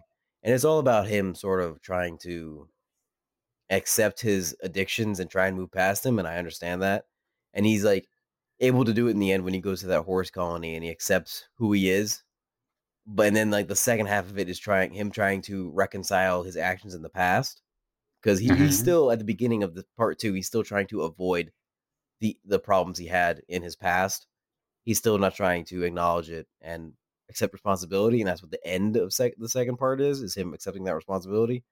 But like you know, the whole first part is very much just they're all separate. Like that's what I liked about Breaking Bad season five, part one, is you have all the main characters still, and they're still interacting, but they're all succeeding in a way. They're all getting better and better and better to get to that point. This Like, is they're doing them, that I would say, doing the same thing, but they're not doing it together, which speaks to some of the themes of the show. Like Very back to that true. Diane Very true. quote at the very end. So I agree with you there that it does take a hit because the dynamic of the core characters is so Mhm. good, and now you have them each split off, and they're like paired with these other characters that maybe they don't have as good of a A dynamic lot with, of side characters, with. yeah. Yeah, I do like some of the side characters, like the Paige, the pig, the reporter, Sinclair. Paige Sinclair. Yeah, that's Paige Sinclair, looking for the number one page. yeah, that's so funny. I think that was a great gag. Um, and some of the other My ones, favorite part is when she goes to her sister's wedding and her sister's like, "Why are you talking like that?" we're from where did they say like Soho or something? we're from the, no, we're like we're from Long Island. Why are you Yeah, talking like that? something like that. It was funny. Uh, I guy, he's okay. I like uh, Guy I for like more the like Chicago jokes and whatnot. But yeah, I agree. Like it was a good move for her character. And so while it is sad that she's no longer in Mr. Peanut Butter's orbit and we don't get their dynamic, it's important for the show and for the character, I think, for them to be moving on and showing them moving on separately is kind of important. Um, so yeah, I guess I'm more okay with that because it's working character wise. But yeah, I guess the comedy does take a hit. Yeah, I also feel like there's just some weaker bits to that first part, like with the whole thing with Diane doing her stories, and then she tries to do an expose on White Whale, and then they're just like, "Yeah, billionaires can murder now," and then it's just kind of like, "Is that like?" I understand it's supposed to be a joke, but I'm not laughing. You're not I- laughing. I- yeah, I didn't think that whole bit was funny to me. The whole billionaires can murder now legally. Sure. I mean, I thought it was okay. I mean, they've done things like that before. Like, oh, I guess this country hates women more than it hates guns or something. Yeah, like but that. that's so funny, dude. The build up to that, where it's like she makes an article about women loving guns and how it should be great for women to have guns when men shouldn't. And then lawmakers are like, I don't want women with guns. Let's ban guns. Like, I think that is. I think it's hilarious. funny too, but I think they're both drawing on the same. Like, they're bringing something that has an element of truth, taking it up to the nth degree. Uh, so to me, they're like the same attempt, but I guess one just worked for you, or the other didn't. I don't one fault them like for too much. making the same attempt. a. Like the They're both very too much of a obvious, though. off. Too much of a write off. Yeah, there's too much of a like a let's just hit it with a T and then walk away. But like the whole thing of the uh the gun episode is that it's like a whole bit throughout the entire episode is that she falls and she's like rampantly hated uh, against guns and she starts to fall in love with these guns. And then writes a whole article about the guns. And then gets women everywhere to love guns. And then California lawmakers just shut it down and ban guns, which is what she wanted in the first place. That irony is hilarious Yeah, her just going and being like, we need to expose them for being murderers, and then the billionaire being like, yeah, I did kill him because I can get away with it. It's just like, yeah, it's kind of on the nose. I guess. Well, I think they're both on the nose, but I agree that one, like, there was a whole episode built around There's that more irony. ironic gun joke. one. Yeah, I agree. There's no some irony bits in the in the some bits don't, and that's okay. that is uh, okay. Yeah, so those are our seasons. Do you want to get into the gags or the zinger quotes? Let's do the gags first. The gags. So I pulled up some of the the first one we're going to talk about is the alliterations and the rhyming, and I pulled up there's a list of all of them, and I Do- have the Courtney Portnoy ones are. oh geez, let's see if I can find a Courtney Portnoy one because it's a huge ass list. Please, yeah, try and read them out as you're drunk. Oh, here's a good one because Princess Carolyn is the one who says the most because the the whole running bit is that the voice actress for Princess Carolyn hates doing tongue twisters, so they make her do the most of them. that's so funny. uh, there's one. There's a good Courtney Portnoy one where they talk about Courtney Portnoy being in Corpus Me If You Can, the Can France set story of a can can dancer who contracts cancer but continues to can can as a candy cadaver who plays the accordion with Kevin Kerrigan, Kevin Kline, Chris Klein, Chris Pine, and Chris Kattan. Fucking great. Nailed Uh, it. You nailed that one. I love somehow I'm e- it's easier when you're drunk. uh let's see. There's a, the the last one they ever do. The last one they ever do is Zach Braff as he's going in to die for good, and it's great. Zach Braff says, "I'm not ready. I never got to direct my backdraft remake, Zach Braff's backdraft. I never finished my memoir. I started a Zach that started the whole world braffing. I never got to license the Zach Braff short stack breakfast attack at Shake Shack. Cash strapped hash brown fans who hashtag Zach snack get cash back with the ba- Braff Bucks app and then falls and dies." God, So so, good. good. They're all great. I'm trying to find like big paragraphy ones. Uh, another one Princess Carolyn says is Courtney rolls like the formerly portly court sword or Courtney Portnoy's forte, but she's got a new action movie that's supposed to change her image. Mistaken, you know, mistaken for the taken movies is for the niece. This is supposed to be Courtney. This is supposed to be Courtney's crossover coronation, but that's sort of been thwarted, unfortunately, because Courtney's purportedly falling short of shoring up four quadrant support. Oh my god, it's so good. It is. Don't you just wish you could string together sentences like that in real life? There's one where Princess Carolyn talks about Wilmer Valderrama's uh, "How do you do poker?" things, and she says there was Lucy Lawless, Lucy Liu, Lori Loughlin, Lisa Loeb, the dog from Frasier, and at the head of the table, Big Money ma- himself, Mr. Peanut Butter. God, I forgot Mr. Peanut Butter was a poker fiend. Well, it makes sense. Dogs Oh, dude, you remember Tom Jum- Jumbo Grumbo, Yeah. the uh, the whale? He has some really good ones too. Stanky Hanky, allegations vile and ranky. Our main story, ominous and anomalous accusations against Hank Hippopopalous. Who is this anonymous Diane Nguyen, and what does she have against our beloved hippopotamus? Joining me now is hippopotamus apologist and ar- armchair sociologist Car- Cardigan Burke. God, they're so good. That is great. I love those ones. I also love the the voicemails and ringtones, like the NPR ringtones that they give to Diane. I'm sure there's a list for those. One yeah, of them like was the the- NPR people. Yeah, yeah. There's like this ringtone is a story playing out over multiple rings. Oh, And that's the story it's telling you what Have you heard of Serial, the podcast? serial no. Serial is like the number one. It was like the thing that made podcasts what they are today. It was like the big podcast that like changed the game. It was uh NPR produced. Uh, it's basically uh they went over this crime story that happened in Maryland, and it's like eight episodes long, and every oh, episode cereal as in like the crime thing. I was thinking yes. like cereal, like the food. Oh And I was no, like, what? They made a it's, whole it's podcast around. serial. It's like Serial? serial podcast, and this they use the theme song from it. God, what's her name? That does the host. But she does. She's. I love that's always actually them voicing it. I know that's so good that they get them on. They did the same with uh I God, I'm for blanking on his name too. But the guy that does the New York Times is the Daily. Oh, Michael Barbaro. this is Michael Barbaro. Today is March whatever.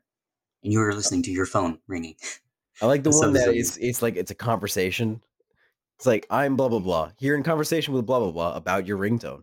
What do you think about this ringtone? well, I think it's time for you to pick up your phone. God, that's hilarious. Yeah. I love all that stuff. And yeah, the fact that they actually get the real people to do it is good. They do that Yeah. with a lot of the celebrity stuff as well. Like Mhm. Margot Martindale.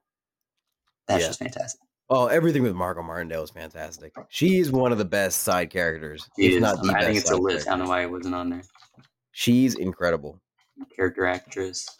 I love when she goes into hiding by doing uh local theater, but then she becomes so good that she has to go into hiding further because she's starting to get acclaim for it.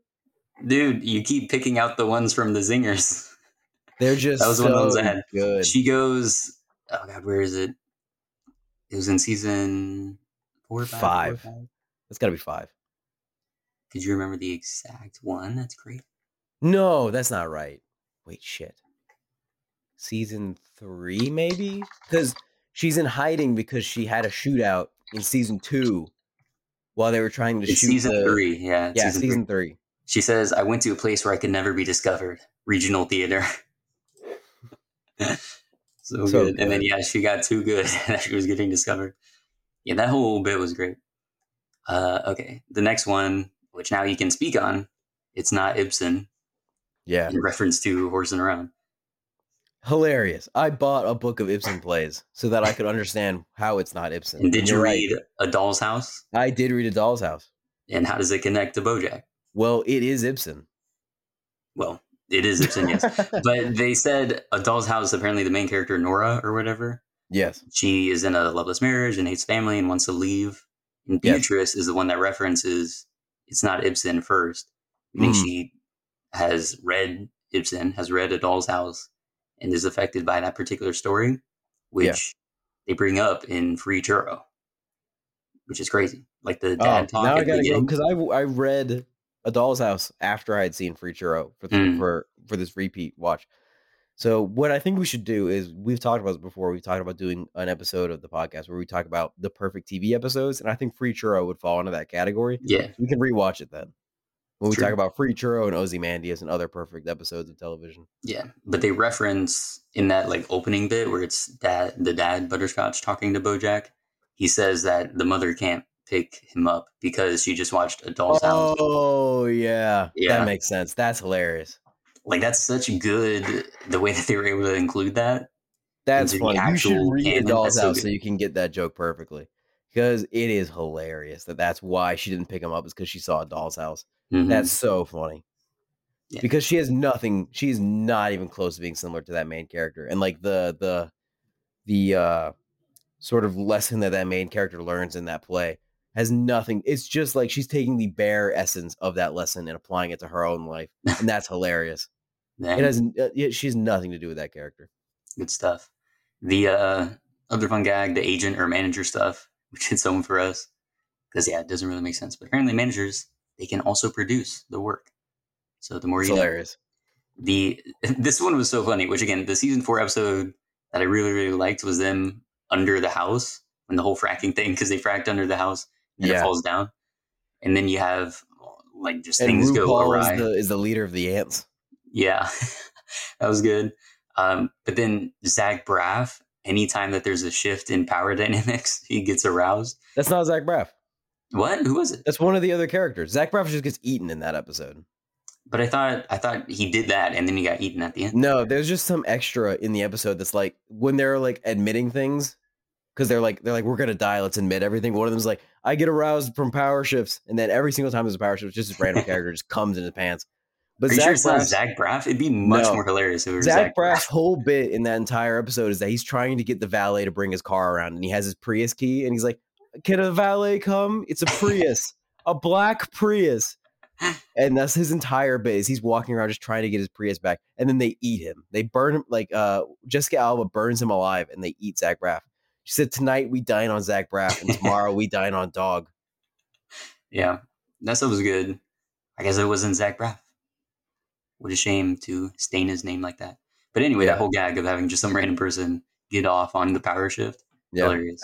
I think it's so funny that the whole end episode is like the second to last episode is Bojack connecting with all the people who've died throughout the story, and Zach Mhm. Braff makes an appearance because he died, and he has a whole thing with it. Like he has an entire part to play. And I think that's Very- hilarious. that is great.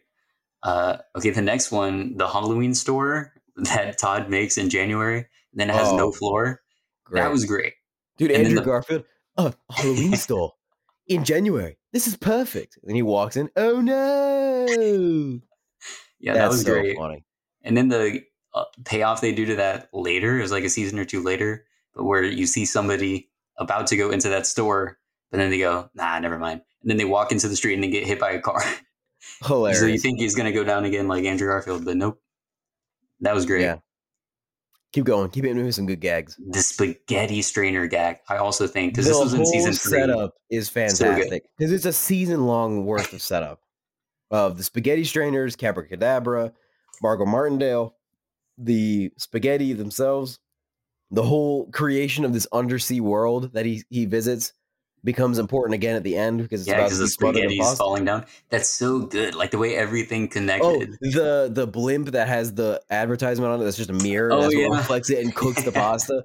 Everything just builds into this perfect crescendo and it's amazing. That's the final episode of season three, isn't it? Yes, which is so good because you had before Sarah Lynn dies, and then you have this one where all the other elements from the season come together, and it's just so good. Like that was a great payoff. Said, how can we ever stop the spaghetti from destroying this undersea town? Bro, and he's watching Secretariat and he goes, Oh my God, 200 messages. I better listen to all of them. And he just starts playing. in order. Every single one. Yeah. Oh, it's so good. What a funny, funny show. I also love in season five the Henry Fondle sex robot. That one was mm-hmm. great. Great idea. Every little bit, every little bit that he does. I want to come inside you. Yes, come inside and learn my entire creative process. How informative, Mr. Fondle. Thank you for that. It's so funny. He just says yeah, such horribly sexist and sexual, like and uh, everyone harassing things, and everyone just glares over and doesn't care. Yeah, It's perfect. until when he powers down and he's ask, actually like asking for help or just saying normal things like, "Oh, battery powering down."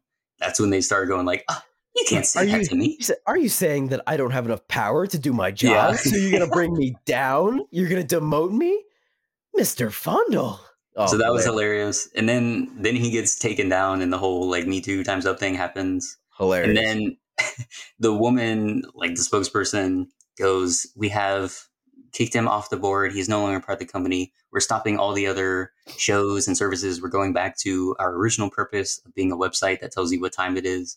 That's hilarious. What time is it right now.com? the streaming service is Yeah. fucking fantastic. That's great. The, dude, when they're making the show, they're like, the uh the uh what is it called? The company wants us to not feature any clocks in the show because they don't want to remind the viewer that there are other ways for them to check the time. Yeah, that was very good too. So he can yeah. no longer check his wristwatch. Hilarious. But yeah, the payoff to the Henry Fondle thing being her going like, "This is a great day for the women of our company, many of whom are being laid off." like they just destroyed the company. Oh, that's so and everyone's gone. So that was that was a great payoff. Another one connecting to the voicemail thing is ending it as this is Bojack, by the way, Horseman. Horseman. Classic. Even ending his letter to Diane that way. That was great Mhm. stuff.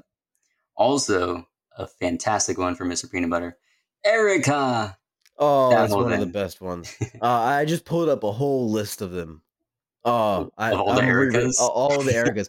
Erica, look at you with the right number of ears. That's so good. I was just thinking that one. Erica, where did that tooth come from? oh, this is a good one.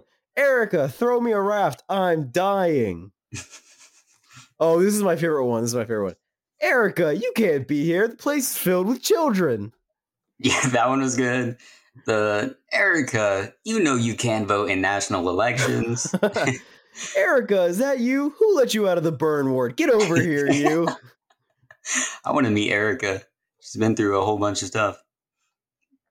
Yeah, that one was Oh, great. And then so it also fun. ends like Mr. Peanut Butter's final thing is referencing Erica and being like, I'm sure I my the- longtime I have friend Erica. right here. Of course, I'm here for you, buddy, no matter what. Unless I see my good friend Erica and I get distracted by some noteworthy aspect of her character presentation. But Bojack, what are the odds that that would? And then it cuts, and he's just alone at the party, and the implication is that he saw Erica. It's fantastic. This is such a good way to say goodbye to Mr. Peanut Butter. Truly. Absolutely. And then finally, throwing a, another reference to Mason here Honeydew, where everyone hates Honeydew in the Honeydew's the worst. Bojack thing. You're a part of the Honeydew hatred I hatred am a train. part of the Honeydew hatred train. Hey, You're Honeydew wrong. is the fucking worst. It's good. It's good. Hey, I'm Honeydew not and saying it's the Cantaloupe. best. Honeydew and cantaloupe are bad. Honeydew flavored things are good, but honeydew, the actual melon, is bad. There This is a honeydew. Very incorrect opinion. there is a honeydew flavored shaved Japanese ice at Epcot, and it is delicious. But honeydew, the actual fruit, is, and I quote, disgusting. Well, how dare you? Thankfully, though, Bojack was able to eat it in the final episode. Another payoff that they had, and he said, "Not bad." Not bad. So one day we'll move you from disgusting to not bad. Maybe I don't know if I'll have such a such a character turnaround as Bojack has. All right, so I have a collection of random quotes that I jotted down, random zingers, and so I think Throw it'd be fun to get you to listen to them, and then I want you to try and say which character uttered this line Oh, I can I can get all of as a them little mini game here. I can get all of them correct. All right, here we go. So Go from for it. season one, stole a meal from Neil McBeal, the Navy SEAL. Tom Jumbo Grumbo. Very correct. Okay, another one. Then I'll say to you what I once said to a young Buster Keaton. What? The the Turtle. Lenny Yes. Turtle. What the heck? How do you know this? To a young Buster Keaton. What? What? I love it. J.K. Simmons nails it perfectly. What? it's so fucking funny. I'm gonna use that line because that's so good. Just then I'll say to you what I said to a random name. young Buster Keaton. what? Very good. The uh no, I don't know if I can say it because I didn't write the full line down. But um someone says, Oh, you're the black sheep. She goes, I'm not the black sheep. That's Gary. He's adopted. Uh, Diane says, "I'm not the black sheep." That's no, no. Is it Diane? Yeah, Diane does say that because they're saying that they're saying that Diane is a black sheep. Yes, very true. Yes. As another gag that I forgot to mention, the, the Vincent or whatever his name is, the three Oh, boys in the trench coat. It's so good. that was very good. A great Princess was like season one. I love when he when she sees him as a child and she's like, "That child looks just like my boyfriend." And then he has to come over and she's like, "Oh my god, you have a child." She's like, "Princess Carolyn, I'm sorry that I lied." I love when in the next season, the last time you see Vincent is when uh P- Mr. Peanut Butter and Todd are pitching the thing to the weasel. They pitched it, it was like they said our business manager said it's an okay idea, the strainer idea. And it's Vincent, Mhm. he's like, everything looks okay to me. yeah, that was very good. And Bojack just being very aggressively His awareness yeah. and his only awareness is what makes it work so well. Mhm. Him being the only one aware. And then and then Todd's always like, why are you just so jealous of Vincent? Which is just also clearly what is also happening. It's like a mixture of both, and it's perfect. Mhm. Anyway, keep going with these quotes. Okay, so season two. Again, there's not too many, but we'll get through them. So, character one. You can either stay in the hole or you can change. It is tempting to go with the former, but sometimes the only way out of a hole is the latter. No pun intended. Character two. You clearly intended that pun.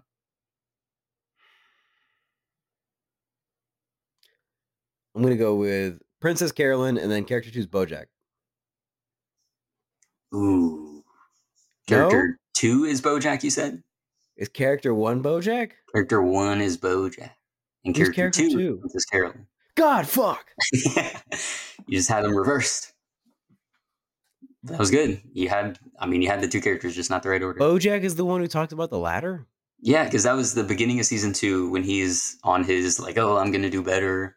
I'm gonna do everything okay. Like he's on the self improvement kick, and so he says that line of, "You gotta have to stay in the hole or you can change." Same right, form, but the only way is the ladder. Keep going. Okay, this one you already know, and you very much enjoy it. Slap my salami, the guys that kami. BoJack in reference to the commie man that is is very interested in Wanda. It's very true. So that one was great. I also love the whole Wanda gag of her waking up and she's stuck in the 80s. Also, the whole gag of them referencing what year it is very obviously by saying like, "Oh, mm-hmm. this is a 2000 song that is playing on the radio." Oh, I love that bit. this is a 2000 song. It is the 2000s. God, it's so good. Yeah.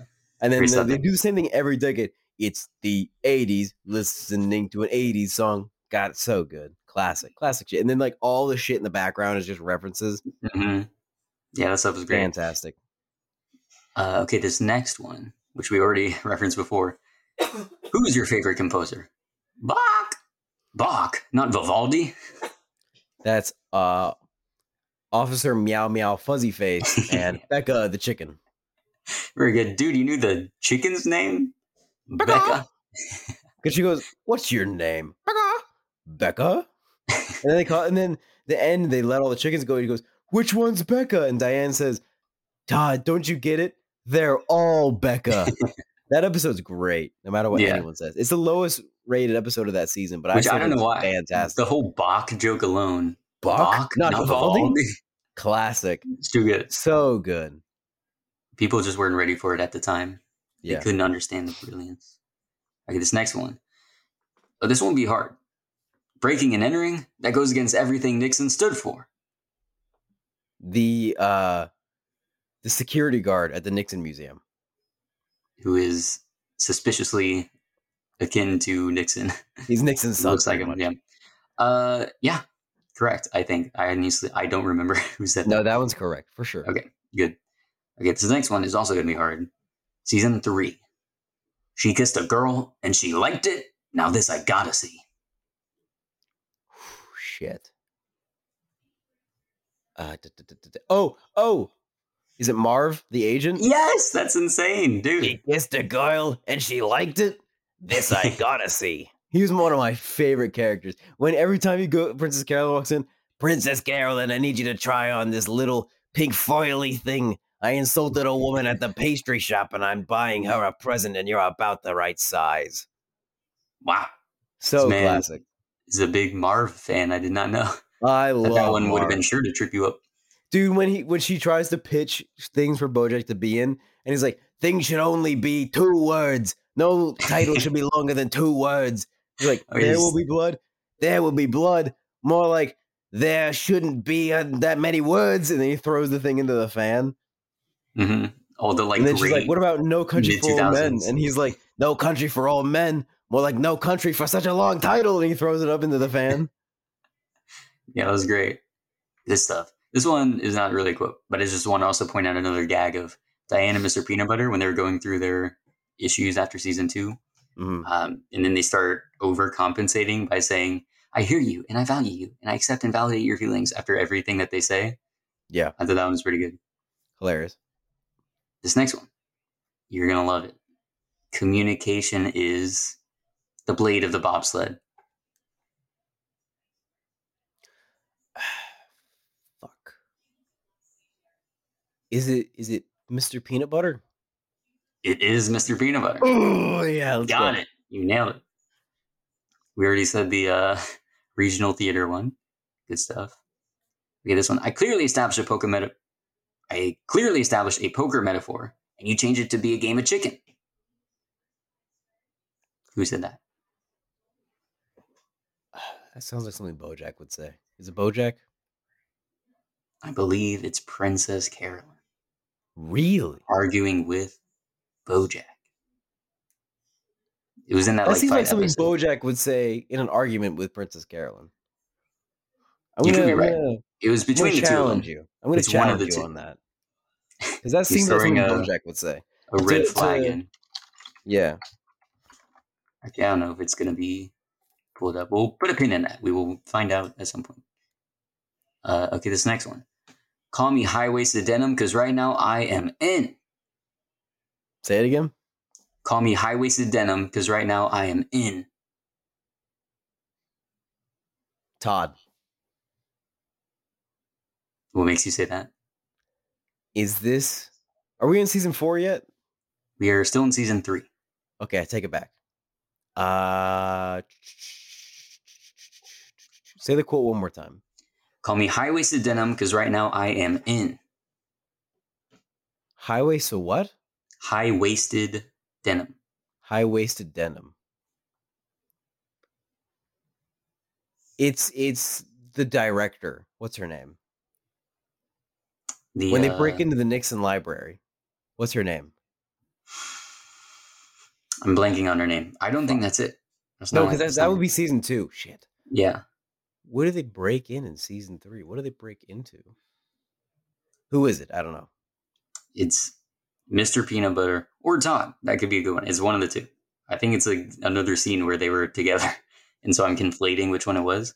Uh, I believe it's Mr. Peanut Butter though. Oh, this sound like might be the episode where they get sprayed by a skunk and they break into the house. Could be. And I think that's a Todd thing that he says because they throw Todd through the window. but the thing I was thinking of is when Todd, in the beginning of season four, when he first meets Hollyhock, he has to break into Channing Tatum's house. I was Oh, thinking yeah. that he said that when he broke into Channing Tatum. Okay, keep going. Okay, this next one. Make I found quick. it to I found it to be an above average experience. Forgive me for getting emotional. Oh, Judah. Exactly. Sure, Judah. Very true. Okay, this next one. this is more just a gag. Uh, someone tweeted about Sarah Lynn's death. We lost an icon. Hashtag she will be loved. Who sent the tweet? Shit. Who sent that tweet? What Is it celebrity Courtney would? No, No, Sextina Aquafina. nah. Look, Ah. it was uh, it was Adam Levine. Ah, We lost an okay. icon. Hashtag she will be loved. and she will be loved. There you go. I get it. I get the joke now. Sextina Uh, Aquafina. go. Yeah, I had the whole. That's a great gag. exact- Brap, brap, pew, Pew, pew, pew. Get that fetus. Get that fetus. Get that fetus. Kill that fetus. Yeah, that was good. Uh, okay, this one. I don't know, Tom, but as they used to say on my favorite TV show, let's find out. Shit. So he's talking to Tom Jumbo Grumbo. It's their favorite show. Let's find out. Fuck. I don't know. What is it? I honestly don't know either. It was one of the. God damn. I should have written them down. I it was. I feel like it wasn't one of the main cast. I feel like it was one of the random. It was definitely a side people. character. Yeah, I think it was just some celeb person. Yeah, probably. All right, Are we still on season three? Yeah, we're going on season Bro, four. Now. come on. Pick it up. Okay, season four. Doggy, doggy. What now? Oh, obviously, Mr. Peanut Butter. That's a That's great my favorite line. I like when It Diane says, amazing. Diane, Diane, what now? yeah, that one was good. Uh, this one is a side character, but I thought it was a funny little one-off line. He called us a mob. Let's kill him. What? We have. Say it again. He called us a mob. Let's kill him. Is that from the Buried episode where they get trapped underground? Yeah. Yeah. I think so. Uh, this one is not lined, but when Princess Carolyn was poking the mouse, the girl cruise mouse, I forget her Mhm. name, but she was just like sitting there, do, Stefania, Stefani Stilton. doing something as they were driving to the uh, Ralph's house, and she Mhm. just pokes on her eye. That one was hilarious to me. Uh, okay, we did the. I'm not gonna stop you. I'm gonna stop you right there. I was done. That was a good one. Um, oh, this one you brought up before. He was a pedophile murderer. Well, if you're gonna murder anyone, oh reference to the little classic. hands. The little hands, yeah. That's uh It's got to be peanut butter, right? Peanut butter saying which line? The second one. Nah, I think that was PC. Damn. Well, Tragic. you're gonna murder anyone. Classic. No, not pedophile dash murderer, pedophile slash murderer. That's Diane's line. I know it for sure, and that is the funny part. I can't believe you didn't include that part. That's the funniest bit. That you, I thought that it was No, dude, I thought funnier, that, clever line. that's the funniest punchline is not pedophile dash murderer, pedophile slash, Slash murderer. murderer. And then I think Mr. Peanut Butter says the way you said slash is so frightening. That's good. No, Tom Jumbo Grumbo says that. That wasn't Princess Carolyn. Tom Jumbo Grumbo is interviewing somebody else. oh, or who's no. he? Is he interviewing? He can't be interviewing the. no, no, no. I remember. I guy remember. It's- himself. It's it's, it's, Katrina because Katrina is trying to. She is trying to get Jessica Alba uh, elected, and Jessica Alba is on Tom Jumbo Grumbo's show talking about how it's pedophile murderer hands, and she she said it's a pedophile murderer's hands, and Tom Jumbo Grumbo goes, "Well, if you have to murder anybody," and then she goes, "No, Tom, not pedophile dash murderer, pedophile, Pedophile slash, slash. murderer." And Tom Jumbo Grumbo goes, "The way you just said slash was incredibly threatening and terrifying." Wow, I'm glad we were able to piece that together. Yep, so no I figured it out. Diane, no PC, no Mr. Peanut Butter. Tom Jumbo Grum- Grumbo and Katrina. Brilliant. Katrina Brilliant peanut butter. Uh, in season five, someone this one the like character itself doesn't matter, but it was a great callback where they were going through the Philbert set, and they were like, "Wow, this looks like David Boreanaz's house." Oh, hilarious. So that was great. no, they say uh they say uh they say uh what do they say? Oh yeah, they say this looks like David Boreanaz's house, and then I think what's his name? Rami Malek's character is like, yeah, the The set, set designer they took a tour there once. one time. yeah, good stuff. It just it's such a clever way to explain why it looks just like Bojack's house. I think that's hilarious. Yeah, a great callback. Um, he sexualized me like one of your French girls, Todd. Uh what's her name's sister? Oh wait, no, asexualized me like one of my French girls. The uh the fish creature that he dates. Yes? Well, yes, but I think it's her mother that does it. You're right. You're that right. whole episode where they're all trying to sleep with Todd. Bro, I love that when the lube is slipping out and the dad is like, "Quick, Todd, use your erect penis to plug the hole." It's the only thing that'll fit in time. Do it. Can I use my thumb? They say it's the penis of the foot. No, it has to be your erect penis. It's the only thing girthy enough to fit the the hole. Clearly, you must have an erection right now since you've just been having great sex with my daughter. Yeah. Hilarious. That was good. This next one. Just use the fire extinguisher. Oh, that's what's on fire? I don't know. I can't tell you. That was PC. Princess Carolyn. I couldn't remember that one. This next one. You look like you've just seen a Ghost in the Shell screening and you're Scarlett Johansson's publicist. Turtle Top. No, that was Bojack. It's a Hollyhock. Damn, Tragic. All right, in season six. I'm starting to lose them here. No, that's okay. That's okay. There are It's, more uh, obscure quotes that you're coming up on. Somebody is on a call with somebody else with a baby crying in the background, doing a temper Mhm. tantrum. And the person says in response, Oh, I see you're in a meeting with David O. Russell right now, so I'll let you finish. It's PC, and she's on the phone with Bojack, who says the line. Yes. Very good. Very good. Okay, this is in reference to, you know, a surname that I have. Is this the Lauren you want to die on? Say again? Is this the Lauren you want to die on? As in Lauryn Hill? God, is this is this a, is this a Bojack quote? I don't know.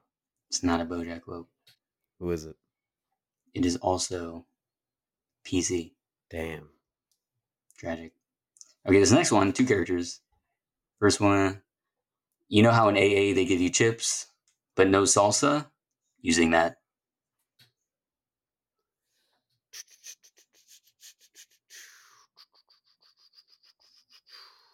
Bojack and Herb. Ooh. Bojack and Diane. Fuck. so close. I was like, there's only two sets of group characters that could have such a good like interaction, that kind of dynamic, and it was BoJack and Herb or BoJack and Diana, and I took a risk and thought it might be a BoJack and Herb flashback. All right, we got two more. Please, let's hurry this up. They even let the birthday boy fly the plane. There were no survivors. Tom Jumbo Grumbo. Very true. Classic. Absolutely correct. All right, That's this one next one. Best ones. yeah, that's a good one. That's very- next it's just- he's, I think he's an actual news reporter for like CNN or something. That's why it's so good, and his the way he says is perfect. It's just such a fantastic line. They even let the birthday boy fly the plane. There were no survivors. Yeah, very good. Right, this next one's a layup. Are you one of those stupid pop culture analogies I'm always doing? Because you're charming at first, but eventually, enough already. Pickles. Do you want Is to it try peanut again? butter? Is it peanut butter? It is Mr. Peanut Butter. God. He said, "Are you one Well, of?" pickles does the same thing. Well, that's true, but he goes, "Are you one of those stupid pop culture analogies I'm always doing?" In reference All right, to I'll say peanut butter. he's the one that did it the most. Well, it is peanut butter. I give you the answer already. Okay. But okay, good job. You nailed most of them. You're able to piece together that one mm, quote about the pedophile murderer thing, which is great. yeah, You reverse engineered it. I Okay, did. Great quote. so what else do you want to touch on? Do you want to just quickly list some of the top episodes and then get out of here? Uh, the one thing I want to talk about is there's two lines in the show that I think are two of the best written lines. One of them in a very intelligent, sort of well crafted way, and another one that is very simple but just so poignant and perfect that I love it. And the first one, which is my second favorite quote, is the intelligent one.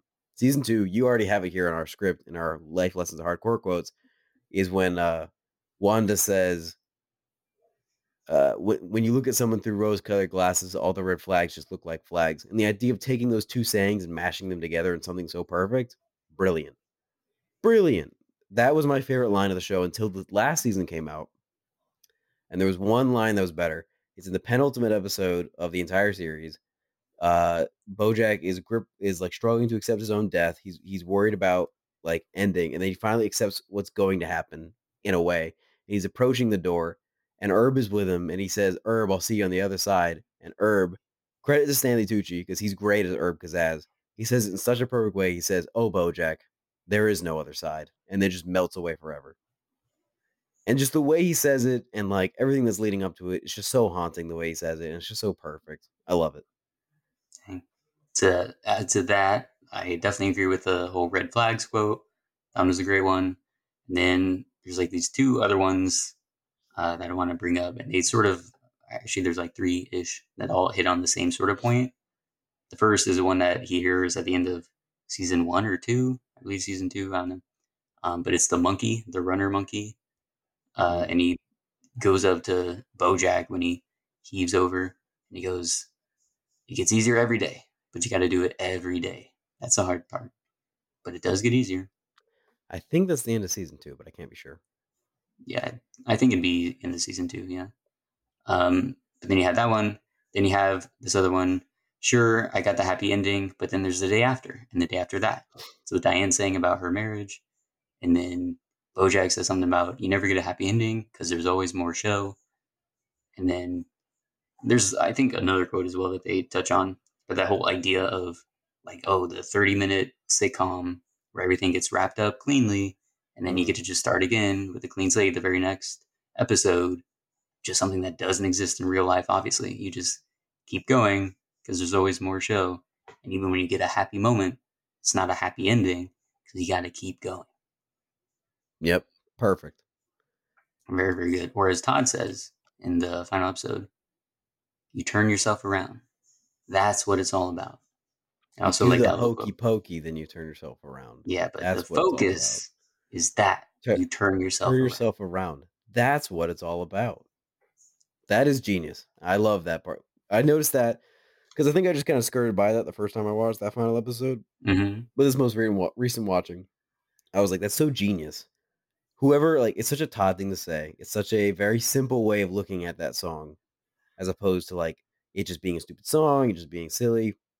But just to hear it and to think of that is just so brilliant. That's such a Todd thing, and I thought it was beautiful. So I'm glad you pointed that out. Very true. All right. So just to wrap up, do you have any specific episodes that you want to call out? Free Churro is the best episode. Incredibly written, wonderful, amazing. Definitely like the magnum opus of the show.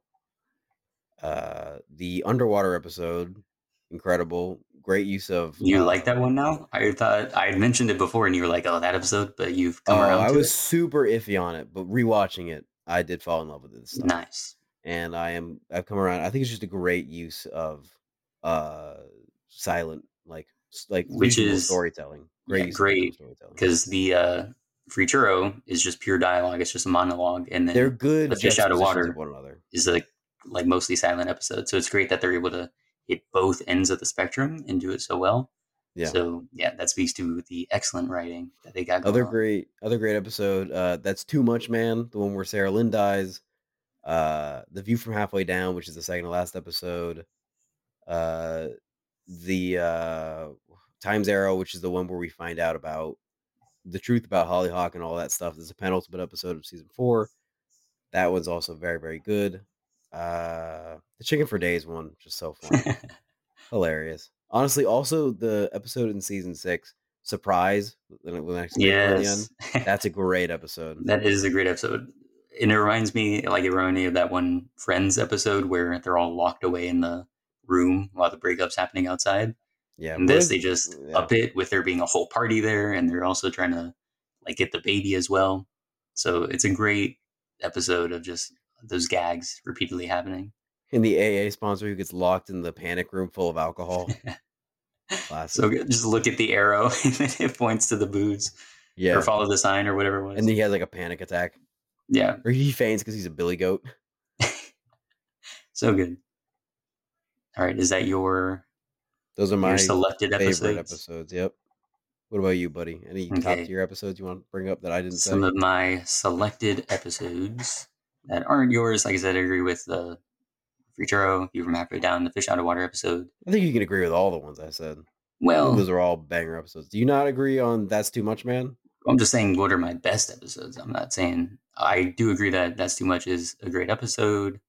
Um, I also love that that went well from season three. That was the finale where it all came together. Mhm. Uh, just to throw out some other episodes, Ruthie, which is the one about Oh, Princess yeah. Carolyn and her whole issue, like having the miscarriage and the breakup, and Judah getting five? fired. Yeah, season four actually. Season four. Ah, so season four it does have a banger, huh?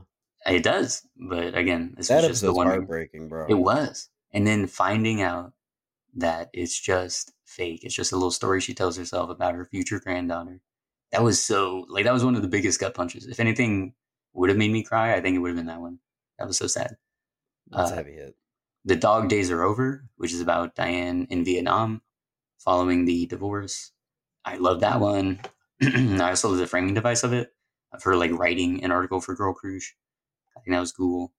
I also like Good Damage, another Diane episode where she's facing this creative block and she's Oh yeah, in trying to six? turn, yeah, season six. Yeah. She's trying to turn all her past drama into a new book and a memoir to make it all meaningful. But then she writes Food Court Detective, and it's brilliant. Yeah, Ivy Tran or whatever.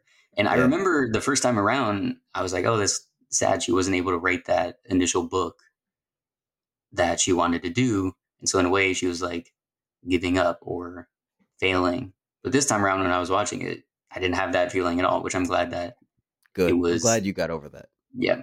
Because as she says in there, like sometimes damage is just damage. And if writing that Ivy Tran food court detective thing makes her happy and is also going to be meaningful to other people, which it certainly will, it can entertain them and hmm make them feel comfortable inside their own skin and all of that stuff. Yeah. And that is I- meaningful. And that will be the better way to, you know, make yourself happy. Yeah, I love the animations in that episode where Mr. Peanut Butter becomes huge and he goes, Kintsugi, the Japanese art where pots are filled with gold to illuminate the damage. Where's your gold, Diane? And he's just giant. Right. It's so funny. That was the episode where he does the analogies thing. Oh, The- Are you one of the analogies I'm doing? Because you're charming Oh, at yeah, first, but then you get annoying. Yeah. Yeah. Um, and then the I like the after party in season two. I don't know if that was yeah after the party where it just focuses on uh, Princess Carolyn and Vincent, Bojack and Wanda, and then Mr. Peanut Butter and Diane. Yeah, that's and it's when they have their first real like rift in their relationship that we get to see. So I think that one was Paul great. McCartney's in the cake. Yeah, that one was good. Hello, is anyone there? I also like uh, Downer ending from the first season. hmm Very good. And then the I finale, like like, the I said, go ahead. I like the episode. My favorite episode of the first season, the one where he goes and he visits Herb halfway through the show, and that's like the the dark turn in the in the show when it when it first reveals how serious it's gonna be. And Mhm. Herb says, "Get the fuck out of my house," and then on the way back, he tries to kiss Diane. I mean, it's just like the lowest of the low at that point, and it's just perfect. And then you have no idea how much lower he can get. Exactly. Um, but yeah, and then the finale, I also think it just left me in a really good Mhm. place. Like Good things, closure. yeah, like it's closure in a sense, but then it's also like, yeah, they're just leaving things open because life will continue as it does in real life. But they're all Mhm. okay with that at this point, which is a nice thing to leave us with. I'm glad that, like, I remember when it came out, there's the initial debate over whether it should have ended with View from halfway down and BoJack actually dies. Yeah, I remember. And I think that would have been betraying a lot of, as you said, the uh-huh. uplifting spin that this Yeah, show is trying to have on all these difficult topics and mental health issues and all that. So I'm glad they left it off with the much more like realistic and honest, but optimistic place that they leave it at with Mhm. Nice While It Lasted. Yeah, I agree. Anything else you want to say about BoJack? No, I think that is it. If you had to rank BoJack Horseman out of uh out of five alliterations, what would you give the five Hollywood stars and whether they know things. Do they know things? Let's find out. Mhm. Uh, I'd give it uh, either a five or a four point five. It's definitely it's there. I give it five Hank Hippopopalous hip hop hypothesis rap albums. Incredible. All right. Well, there we go. that is all the time we have. Thank you so much for listening. If you would like to give your thoughts on the show or make a suggestion for the movie of the week, you can email us at theboxofficeshow at gmail.com. And make sure to follow us on Instagram at the box office show. Give us likes, comment on our posts. We will respond to you. You will be the only one commenting. Uh, and make sure to give us five star ratings on whatever podcast service you use. Five star ratings, Indeed. please. Our main title theme for the show is Sundown by Joseph McDade. Be sure to tune in next week. Goodbye.